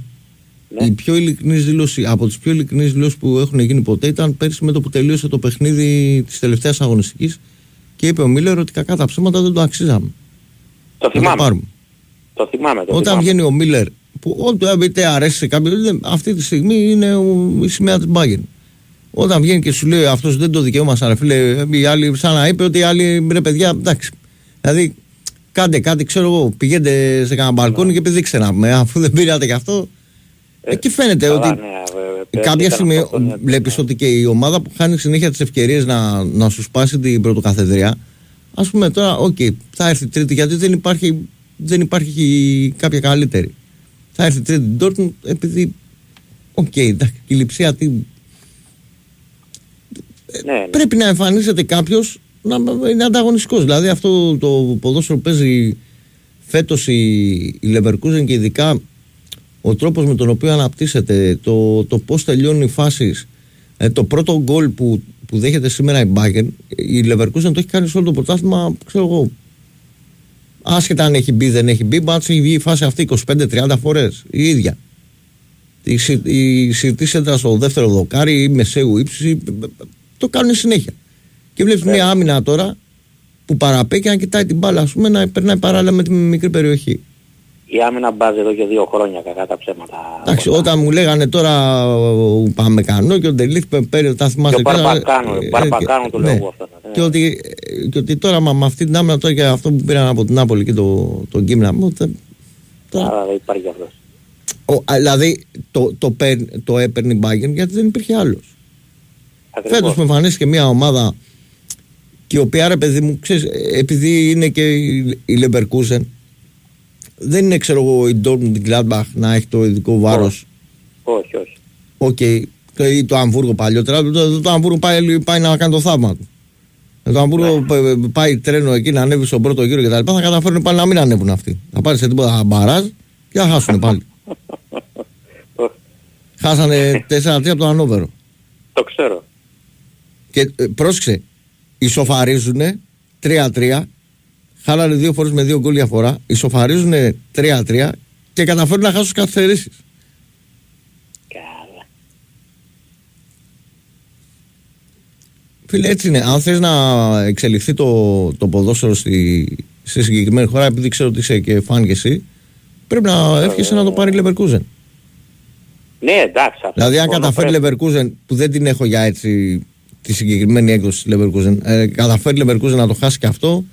Ε, μετά ας φύγει μπάκι από την Γερμανία, μπάκι και τον πάρει κανένας άλλος. Το θυμάσαι εκείνο το δύο χιλιάδες δύο που χρειαζόταν ισοπαλία με την Ουνταρχάκη και πήγε έχασε δύο μηδέν. Ναι. Ναι, που το πήρε η Dortmund. Το πήρε η Dortmund. Το θυμάμαι το πρωτάθλημα αυτό της Dortmund γιατί ήταν ένα από τα πρωταθλήματα που περίμενε ο Βάιος και είχε παίξει σε δύο δελτία την Ίντερ, είχε παίξει στοίχημα διαρκείας σε δύο δελτία την Ίντερ και να έχει πιάσει την Dortmund, Βαλένθια, Celtic, τη Λιόν το πρώτο που πήρε από τα εφτά συνεχόμενα είχε πιάσει τη Λιόν την πρώτη φορά που το πήρε και περιμένει το θρυλικό το Λάτσιο Ίντερ, προηγείται δύο φορές η Ίντερ και στο τέλος έχασε τέσσερα δύο που είχαν πάει και είχαν απειλήσει της Λάτσιο για να μην το πάρει η Ρώμα και είχαν πάει και είχαν απειλήσει τους παίχτες και πάνε και κερδίζουν. Και έχασε ο, ο, ο διευθυντής μας εδώ πέρα, έχασε εκατόν τριάντα τρία εκατομμύρια δραχμές. Είχε σε δύο δελτία, στοίχημα διαρκείας δέκα χιλιάδες από, από το τέλος του καλοκαιριού του, του προηγούμενου του ένα. Δηλαδή ήταν, το είχε παίξει το δελτίο με δραχμές ακόμα. Και θα πληρωνόταν σε ευρώ. Και αυτή η Βαλένθια εγώ θα πάει καλά να πούμε. Εντάξει, η Βαλένθια φέτος ήταν ίσα ίσα να... να μην κινδυνεύσει και έχει τα περσινά. Τώρα αυτός ο απίθανος εκεί από τη Σιγκαπούρη που την έχει, είχε τάξει μεταγραφές και τάξει και δεν είναι για αυτός τώρα μιλάμε τώρα που τον πετύχαν αυτόν και τον πήραν για ιδιοκτήτη. Τέλος πάντων τώρα αυτός είναι... Θα σωθείτε, τι θα κάνετε. Εντάξει, θα, δεν θα κινδυνεύσει. Δεν θα κινδυνεύσει. Άρα είναι περίπτωση. Αύριο τι βλέπεις για τον Τέρμπι. Κοίτα, πιστεύω πολύ χι έχει το μάτς. Θα δούμε. Mm. Μακάρι να έρθει ένα αποτέλεσμα να βολεύει την ομάδα μου. Τον Παναθηναϊκό. Ε, Κοίταξε, θα σου πω κάτι που είπα και το μεσημέρι που βγαίνουμε για, για προγνωστικά. Το, το μάτς αύριο είναι δύσκολο για τον Παναθηναϊκό. Ναι, ναι, το ξέρω. Δεν είναι. Και όχι, το λέω δεν... γιατί πολλοί θεωρούν ας πούμε ότι εντάξει και οι Σέρες τύπος δεν είναι εύκολη ομάδα. Είναι καλή ομάδα ο Παναθηναϊκός. Θα δούμε. Με κάποιο τρόπο ευελπιστώ να νικήσει. Mm-hmm. Θα δούμε. Θα... Και θα δούμε, τουλάχιστον εγώ θέλω αν το πάρει ο δεύτερος, θα βγαίνει η Champions League φέτος ή όχι. Όχι, φέτος είναι ένας τρεις. Καλώς Κωστά. Να είσαι καλά. Πάμε, χαίρετε. Ναι, εγώ είμαι. Ναι, εσείς. Καλησπέρα Κωστή. Ε, την καλησπέρα μου και, στο, και στον Παλαιότο λαό από μέσα. Εδώ, εδώ καλησπέρα λοιπόν, και αυτός. Ε, δεν θα σε έπαιρνα τηλέφωνο, mm. αλλά άκουσα προηγουμένως ένα κύριο το οποίο την Πέμπτη δεν τούρεσε ο Φουρτούνης και ο, και ο Μασούρας και δεν τον Ανα, Αναφέρεσαι προφανώς στο, στο Μάκη, από την Νέα Σμύρνη. Ε, εντάξει, δεν χρειάζεται να λέμε ονόματα. Ε, εντάξει, αλλά δε, μας ακούνε κι άλλοι όμως παιδιά. Γι' αυτό ναι. Λέω...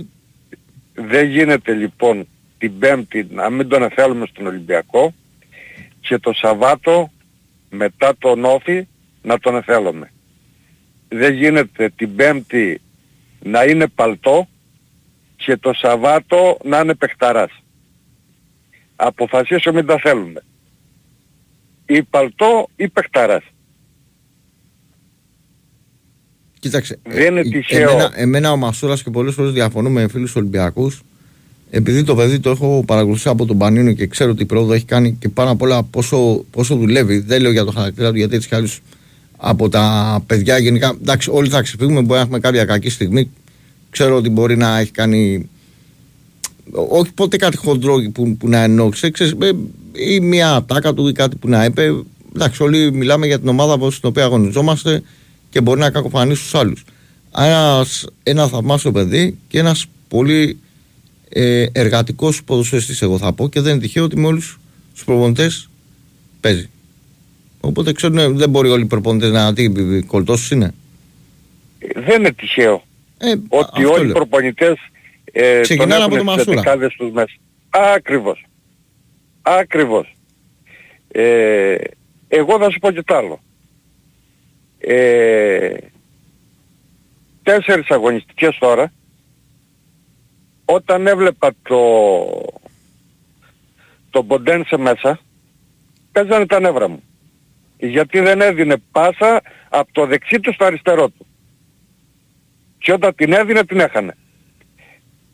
Αλλά με το, πριν ξεκινήσει ο αγώνας, επειδή το, το έβλεπα και με έναν συνάδελφο εδώ, του λέω κοίτα να δεις που θα μπει μέσα ο Ποντένσε και θα γράφει. Μέχρι και που, μέχρι και που τον έβγαλε είχε οκτώ επαφές με την μπάλα, μία assist και μία λάθος πάσα. Και την μπάλα την έδινε με τη μία. Φάνηκε από την προθέρμανση που έκανε. Όσοι έχουν παίξει μπάλα, είτε λίγο είτε πολύ, είτε σε μικρή κατηγορία, είτε σε ε, λίγο πιο μεγάλη. Από πράγματα που είμαι σε θέση να ξέρω και εμπιστεύομαι τις πηγές μου, ότι αυτή τη στιγμή ε, όχι απλά τίποτα δεν είναι δεδομένο για πολλούς παίκτες με τους οποίους έχουμε θέμα με το συμβόλαιο, ενώ για το αν θα ανανεωθεί ή όχι το καλοκαίρι, αλλά το περισσότερο της εκατό είναι προς τα έξω. Αυτό είναι δεδομένο. Οπότε αυτό είναι πολλά, δεδομένο, μπορεί, πολλά, πολλά μπορεί να διαμορφωθούν στα επόμενα παιχνίδια, ε, πολλά ίσως και πράγματα που εμείς δεν, όχι ίσως, πράγματα που δεν θα μάθουμε εμείς.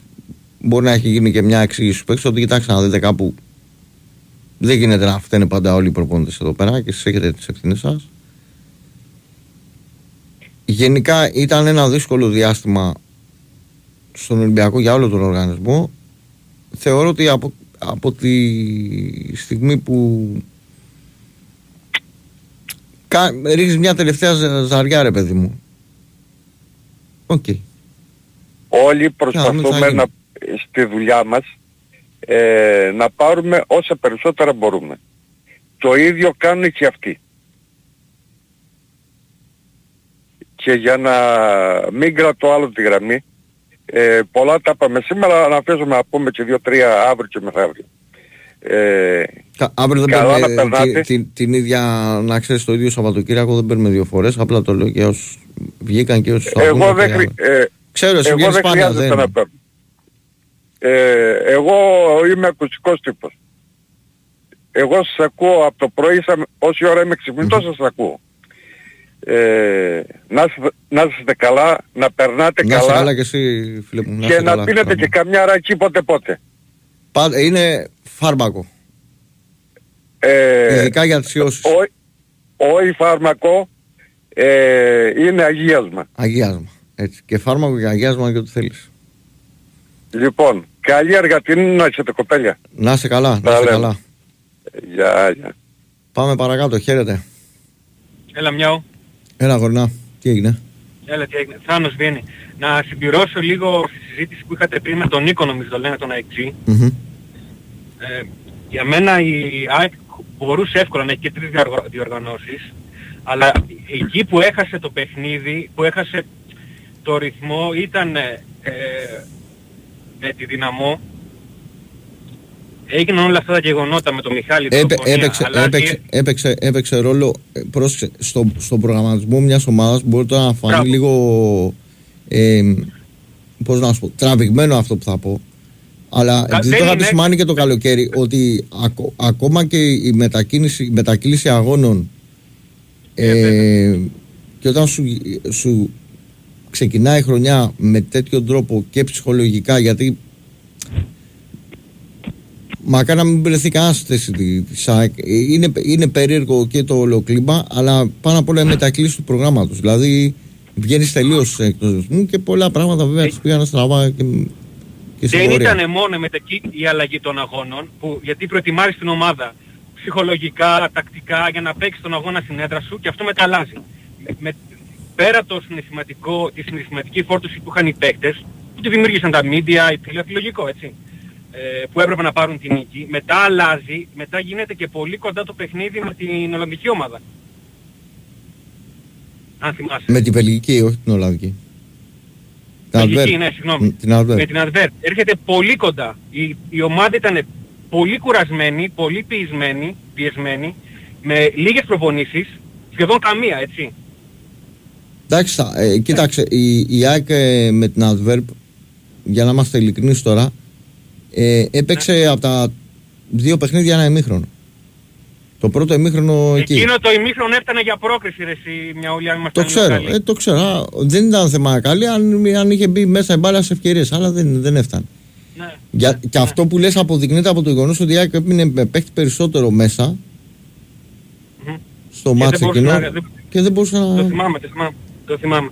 Ε, τώρα να μου... Τρία ερωτήματα έχω, μπορείς να μου τα λύσεις. Πρώτον, Λέει, πότε γίνεται στο conference, αν υπάρχει περίπτωση να παίξει ο Ολυμπιακός ΠΑΟΚ μαζί στους δεκαέξι. Είναι ανοιχτή αυτή η κλήρωση ή γίνεται πιο μετά? Ε, αν θυμάμαι καλά μετά τα, μετά τα πρώτα τελικά, δεν το θυμάμαι. Μετά τα πρώτα τελικά. Ναι, και δεύτερη, στα play-off, οι ε, ισοβαθμίες είναι πρώτα οι αγώνες μεταξύ τους στα play-off. Και, με, και μετά παίζει, και αν είναι όλα ίδια όπως πέρυσι, θα είναι, παίζει ρόλο ποιος όπως έχει τερματίσει προ, ε, πιο πάνω στο βαθμό. Ωραία, ωραία. Και τρίτο, αν μπορείς να μου βρεις ποιοι παίχτες στη ΣΑΕ κλείνει το συμβόλαιο αυτόν τον χρόνο. Δηλαδή από το καλοκαίρι. Α, τώρα δεν το έχω πρόχειρο. Ε, όταν ήρθα, ναι. Α, εγώ αύριο ξέρω, μπορεί, αύριο, να, μπορεί να, να ρωτήσω τα παιδιά για στο προ. Έγινε. Και λίγο ρε μία, μην αρχίσεις να ξέρεις αύριο μπας και στραβώσει τίποτα, γιατί δεν έβαλε τον... Ε, Πόνσε, γιατί έβαλε τον Πόνσε, γιατί έκανε το άλλο, δεν... ηρεμία παιδιά, αυτά. Έγινε, να είσαι καλά, πάμε, χαίρετε. Ναι. Έλα φίλε.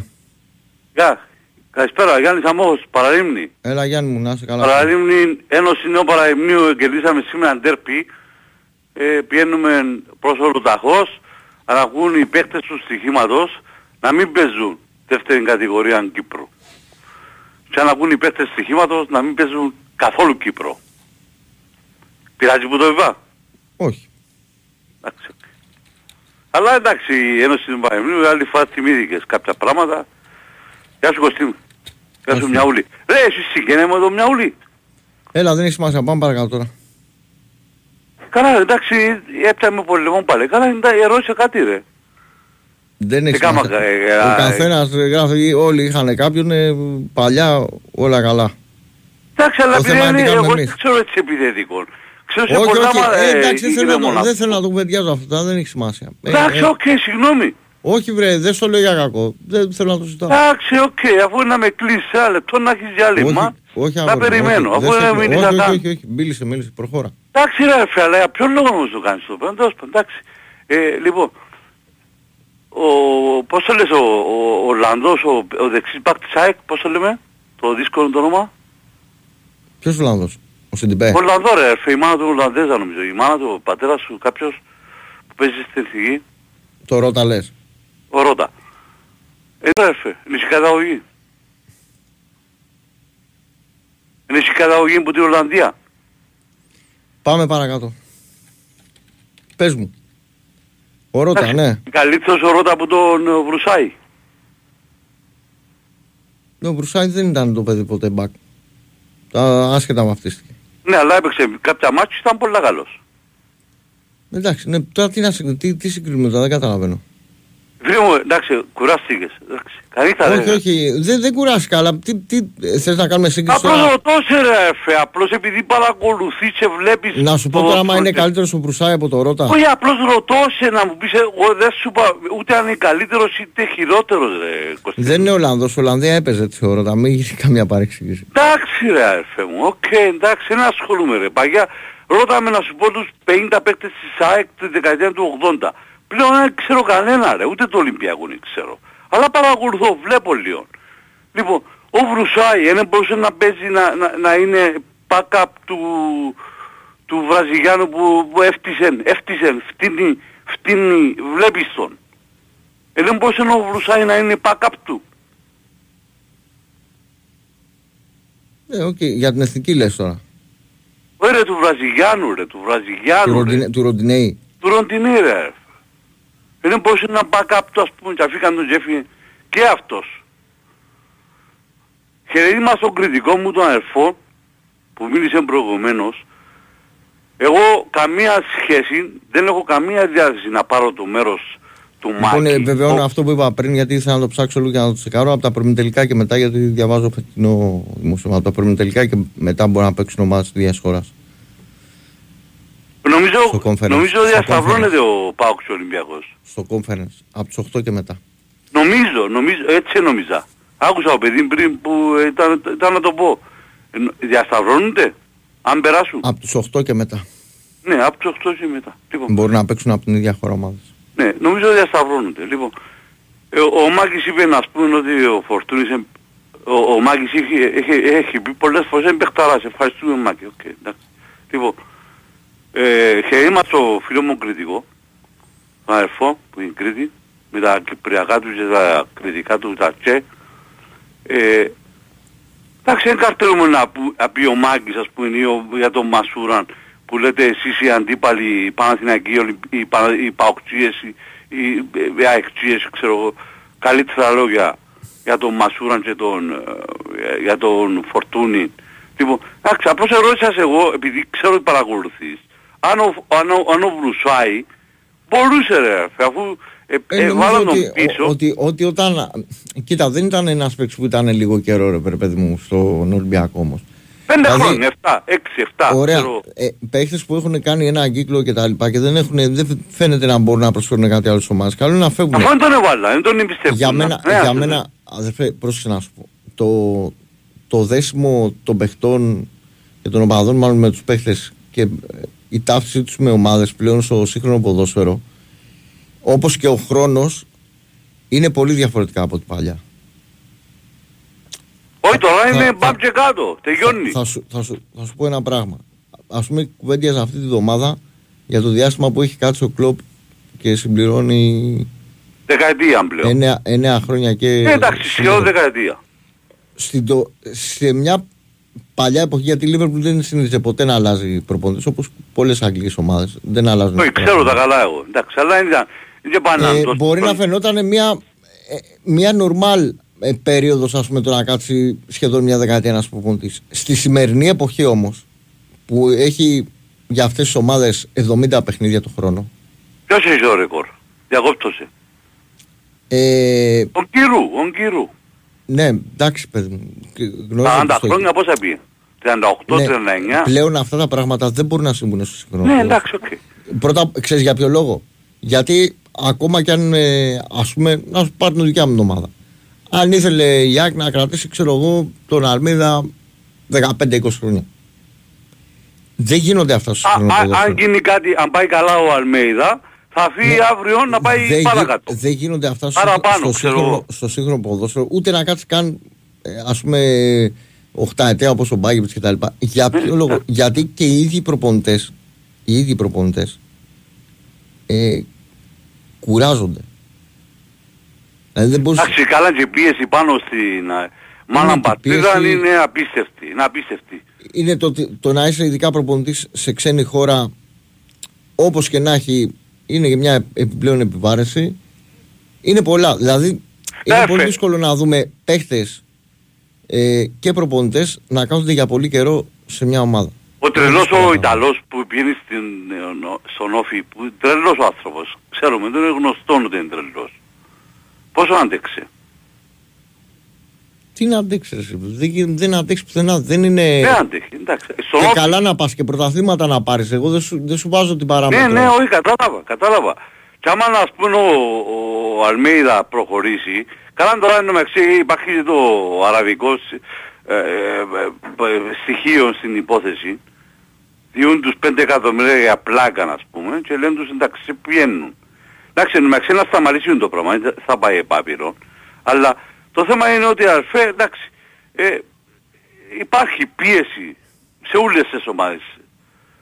Ε, και ο Γιωβάνοβιτς, ο Αλμέιδα, ο Αλμέιδα έδειξε καλά στοιχεία και ε, ψάχνουν να βρουν αρνητικά στοιχεία. Λοιπόν, για Γιώσο, ο, ο Φορτούνης και ο, ο, ο Μασούρας... Μερικαλή, μην πας μακριά, ο Μαρτίνς έκανε πολλά καλά πράγματα στο Ολυμπιακό, πήρε βολταθμό... Τρία χρόνια ήταν μια χαρά. Τρία χρόνια μια χαρά ήταν. Από ένα σημείο και μετά και ο ίδιος κουράστηκε και, και ο οργανισμός Κορές και ο Ολυμπιακός. Οπότε... Να σου πω, εσύ ξέρεις τα καλύτερα, συγγνώμη σε διακόπτω. Όντως η πίεση είναι τόσο απίστευτη. Αν είναι η πίεση απίστευτη. Ναι. Πού, στον Ολυμπιακό γενικά. Όχι γενικά, γενικά. Σε όλες ομάδες, πάρα πολύ μεγάλη. Εντάξει, okay. Εδώ και στην στη Κάμα Εθνική να πας, πίεση υπάρχει. Μα αφού είπα σου πριν για τον Όφη, για τον... Έλα ρε τον Μπέτο ρε, τον Μιλανέζο ρε, τον Κοντό ρε, τον Μπέχτη ρε. Τον Μιλανέζο που πήγε στον Όφη ρε. Τον Κατούζο λες. Κατούζο ρε. Ε, πόσο και να αντέξει τον Κατούζο ρε. Τι να αντέξει μόνο βέβαια. Δεν παλικάρει τον Κατούζο. Δεν είναι κανένας τυχάρπαστος ας πούμε. Είναι, για όνομα... πόσο, πόσο να αντέχει. Ε, ναι, εντάξει, δεν αντέχουν. Δηλαδή, δεν ήξερουν το πράγμα με τους πάγκους στην Ελλάδα. Ρε, να σου πω, sorry που παρεξήγησα, αλλά πριν έπιανε λίγο πολεμό ρε, εντάξει ρε, ήταν ένα τσακός. Εντάξει, κάποτε έκαμνες περιγραφές του, έκαμνες περιγραφές του Ολυμπιακού, που το Καραϊσκάκης. Έκανα, ναι. Εντάξει, άτε. Να σε ρωτήσω που να βρεθούμε που κοντά. Ε, θα σε ρωτήσω. Έ, έκανα, έκανα, τώρα, τώρα δεν πάμε ούτε πουθενά, ούτε στην ΑΕΚ. Τώρα γιατί, πα, ρε, να α, που... απολαμβάνω... Απολαμβάνω, πάω Άθες Καλυθέα να ανέβουμε φέτος. Αφού είσαι μωρό ρε, αφού είσαι μικρός κόμμα ρε. Είμαι μικρός ακόμα. Καλά ρε, προχτές ακούγα σε ζουμποντών ηχολήπτης, πριν λίγες μέρες, πριν λίγες νύχτες, κάποια μια νύχτα. Εγώ ηχολήπτης όχι, δεν είχα κάτσει. Όχι, ε, εντάξει, όχι. Α, επειδή είπε κάποιος ότι είπε μου ο Μιαούλης λέει, και λέω, μα δεν μου κάνει ο Μιαούλης λέω, λέμε. Εντάξει, οκ. Λοιπόν, εγώ θα σου πω, διαφωνούμε, συμφωνούμε, δεν παίζει κανένα ρόλο, είσαι ατσακός. Λέω και ο Ρίλου, έτσι λέω, τσάκος, αεξίδες δεν πειράζει καθόλου. Λοιπόν, ο Φορτούνας ο Σεμπεχθαράς. Αν μ' αρέσει εμένα. Ναι. Πώς δεν μ' αρέσει. Ε, ε, ε, ε, Πρόσεξε, υπάρχει μια ειδοποιώς διαφορά. Γιάννη, Είναι... Γιάννης Αμόχωστος. Γιάννης Αμόχωστος. Άκουσα να σου πω.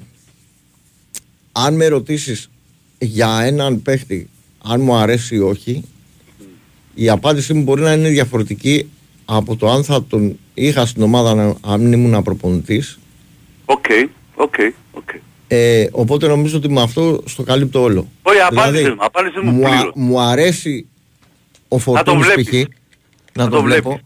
Αλλά στο σημερινό ποδόσφαιρο, στη δικιά μου ομάδα, αν έφτιαχνα εγώ μια ομάδα ιδανική, δεν θα τον έπαιρνα. Ήταν να σου Μάρκοβιτς. Ναι, εγώ είμαι λίγο, είμαι λίγο κοινικός. Όχι ότι δεν μου άρεσουν οι φαντεζοί παίχτες κτλ. Αλλά Θέλω κάποιο να, άλλο είδους. Ήταν ένας ο Μαρκόβιτς Λιόν. Να χτυπούμε, ας πούμε, όποιον πάρει ο Χάροτς, ό,τι κερδίσουμε. Ε, δεν είναι μόνο, δεν είναι θέμα αμυντικογενής ή επιθετικογενής. Θέλω πιο άμεσα τα πράγματα μέσα και... Μα αυτό έτσι έγινε. Είναι, είναι έτσι που έγινε. Βλέπεις μια τρίπλα σε ένα θέλω αγώνα. Θέλω μεγαλύτερα μεσότητα. Βλέπεις μια τρίπλα και κάνεις όλες. Όλες.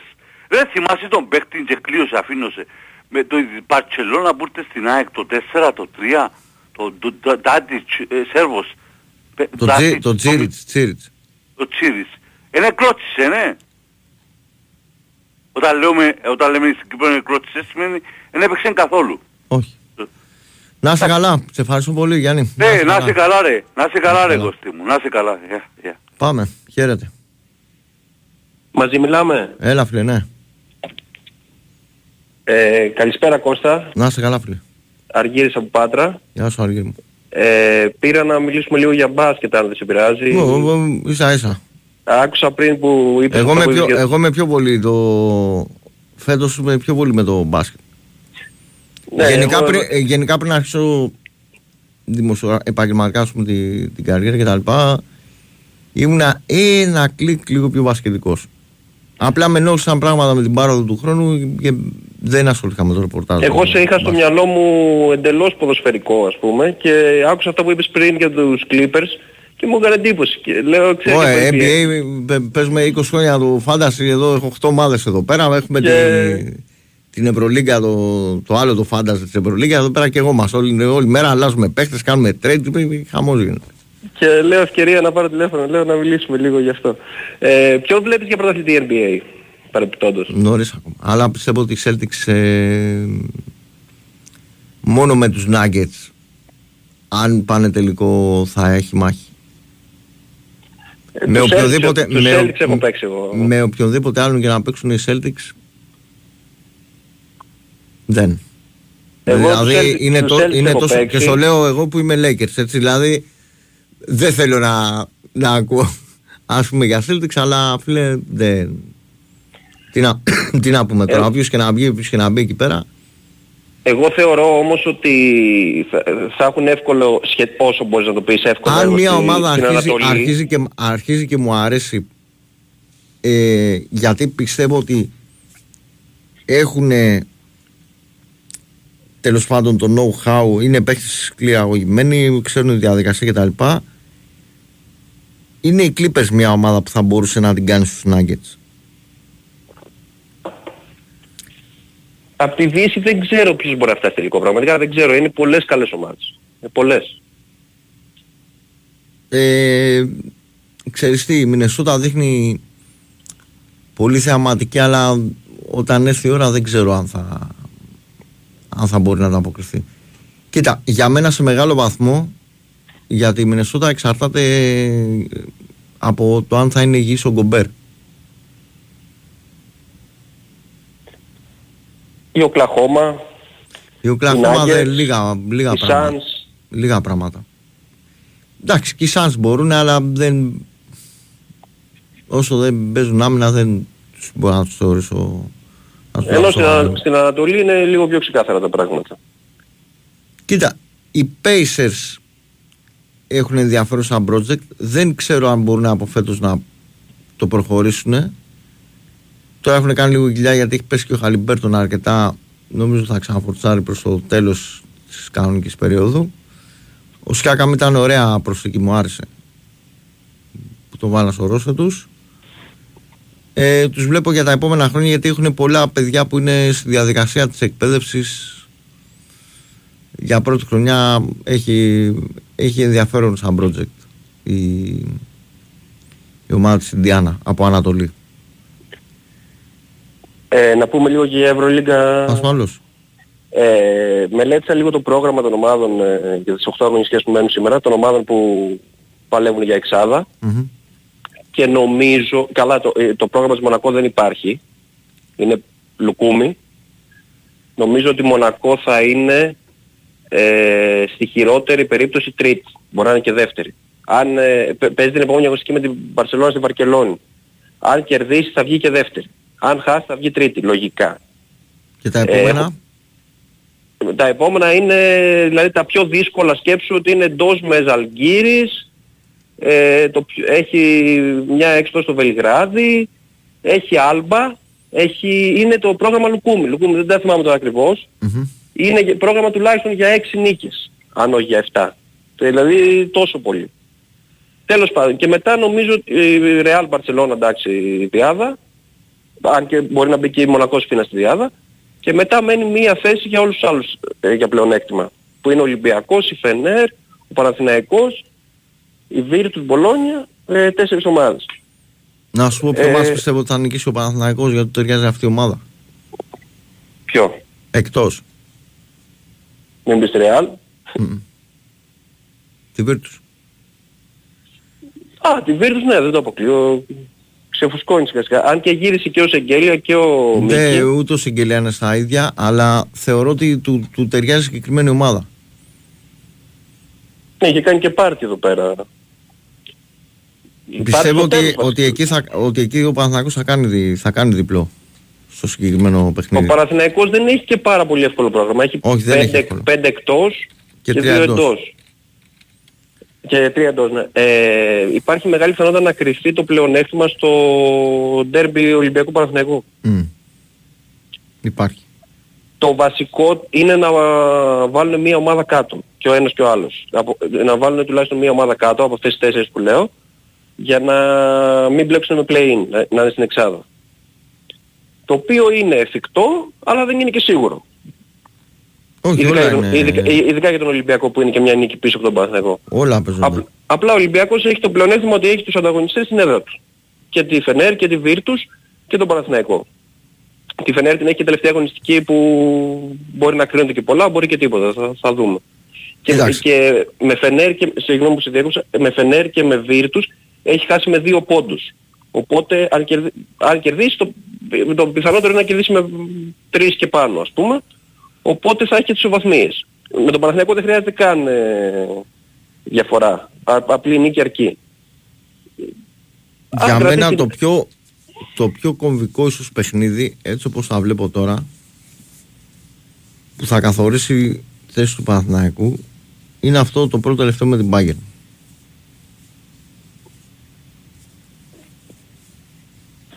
Ναι, μέχρι τότε θα έχουν ε, κρυφθεί πολλά, πιστεύω. Απλά στον Παναθηναϊκό, παρότι φαινομενικά το πρόγραμμα είναι δύσκολο, ξέρεις τι του, τι του κάθεται καλά. Που έχει το, τις δύο πιο, αδε... πιο γε... αδύναμες ομάδες. Το γεγονός, όχι πέρα από αυτό, το γεγονός ότι ο Αστέρας παρέδωσε, δεν νομίζω ότι πάει για κάτι πλέον. Και τον ναι, δεν πάει για και ο Σφερόπουλος δεν την έχει στρώσει την ομάδα, δυστυχώς. Είναι ότι και, βρίσκει, και βρίσκει, τη, βρί, βρίσκει τη Βίρτου στο ξεφούσκωμα και δεν ξέρω τι θα γίνει με την Bayern μέχρι να παίξει. Ε, τι βλέπεις εσύ για εξάδα? Κοίτα, ποιος πάνω βλέπεις, κάτω, ποιος πά, βλέπεις πά, να, να, να μένει έξω, ένας πά, που θα μείνει έξω. Πάνω κάτω τα ίδια βλέπουμε. Δεν είναι, δεν είναι κάτι... Εγώ πιστεύω ότι αν μια ομάδα, μου έλεγες τώρα από αυτούς που είναι μέσα στην εξάδα, ότι μπορεί να βγει αυτή τη στιγμή, πιθανότερη θεωρώ τη Βίρτους.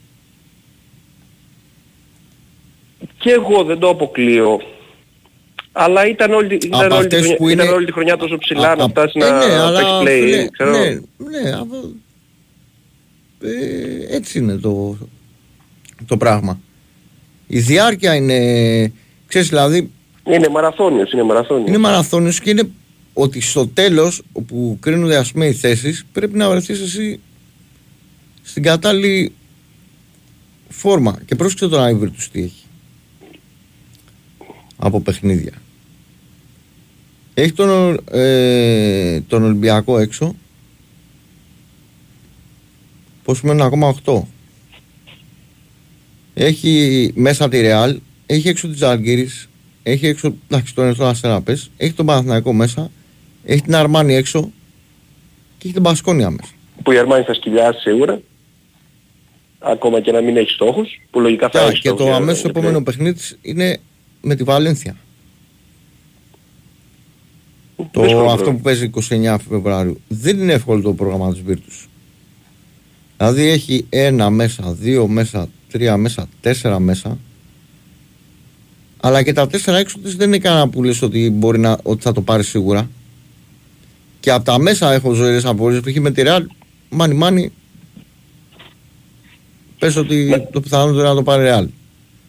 Με την Αρμάνι είναι ντέρμπι, το έξω, η Μπασκόνια μέσα που την έχει η τελευταία αγωνιστική.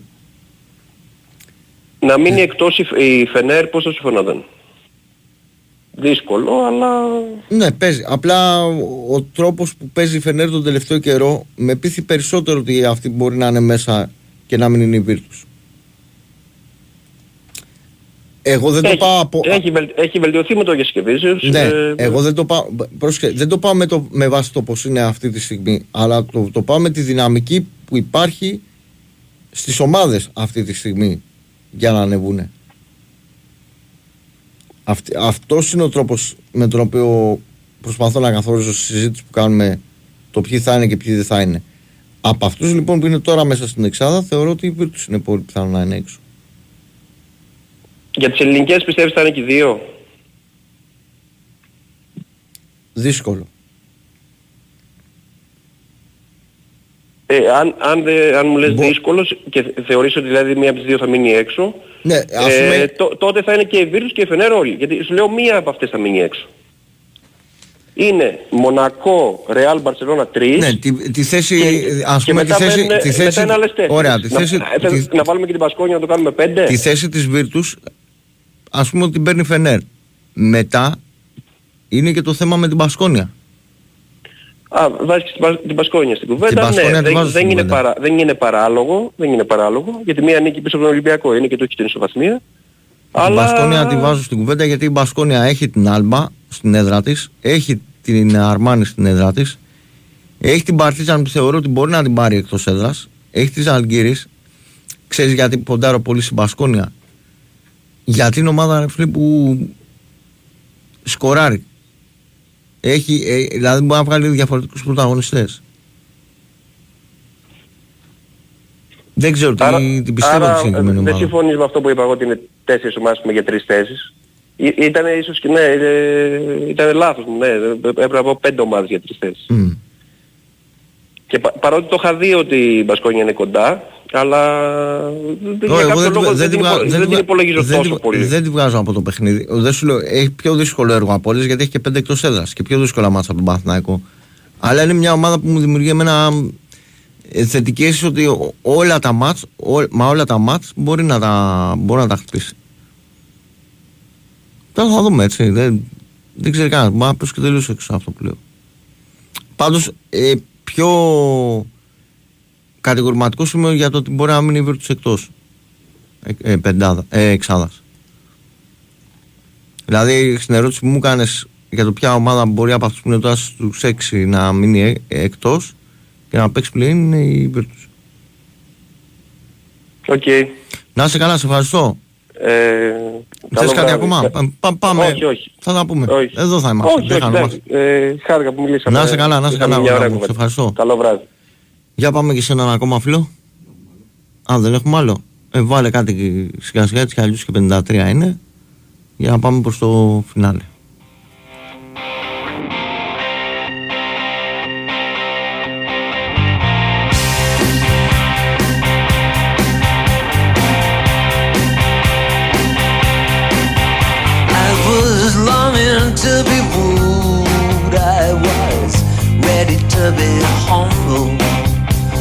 The words that you had written by the syllables you mumbled. Yeah, I was ready in my heart to have my heart invaded by the fervor of your passion. Yes, I came to be persuaded. But when I heard your ragged voice, something switched in my perception, and I knew I was a victim of a beautiful deception. All my once exact beliefs, like tangled threads unraveled, I walked out stunned and liberated.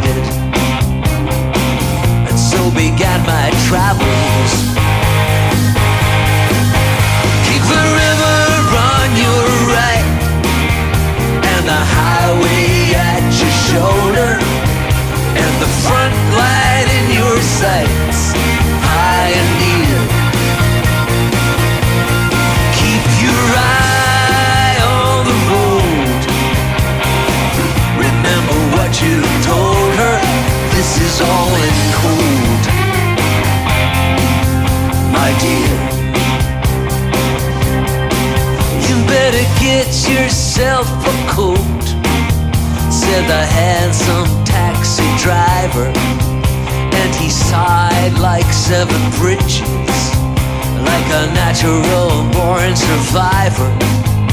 As we drove into the night, I could feel the forest. Μπήκαμε στο Sport εφ εμ ενενήντα τέσσερα κόμμα έξι, κάπου εδώ σας αφήνουμε. Εντάξει, τώρα βλέπω ότι παίρνει κάποιος ακόμα, αλλά δεν δε απολάβει κιόλας. Κρίμα είναι δηλαδή για δύο λεπτά, γιατί και πενήντα επτά της χαλής πέφτει το... η διαδικασία για το πρόγραμμα. Είναι αυτοματοποιημένο, οπότε κρίμα είναι. Να ξεκινήσει μια κουβέντα και να μην ολοκληρωθεί κανονικά. Να είστε καλά, ραντεβού αύριο, θα είμαστε παρέα με Νίκο Παγκάκη. Νομίζω ότι, ελπίζω ότι θα τον έχουμε και μαζί, γιατί το μάτς είναι νωρίς, οπότε λογικά έστω και ωριακά νομίζω ότι προλαβαίνει να επιστρέψει και να τον έχουμε κοντά μας. Από τον Στέφανο Παλαιότολο που ήταν στον ε, ήχο, τον Κώστα Μιαούλη που ήταν στις τελευταίες δύο ώρες στο μικρόφωνο. Να είστε καλά, να έχετε καλή συνέχεια στην ακρόαση. Θα τα πούμε αύριο παρέα με τον Νίκο Παγκάκη μετά την ολοκλήρωση και της εικοστής δεύτερης αγωνιστικής. Εδώ στο Big Win Sport εφ εμ στους ενενήντα τέσσερα κόμμα έξι. Ασφαλώς θα είστε συντονισμένοι όλη τη μέρα ε, με όλη την ε, δράση, την αγωνιστική από την ε, Ελλάδα και τον διεθνή χώρο, σε ποδόσφαιρο και μπάσκετ και όπου αλλού υπάρχει αγωνιστική δραστηριότητα. Να είστε καλά!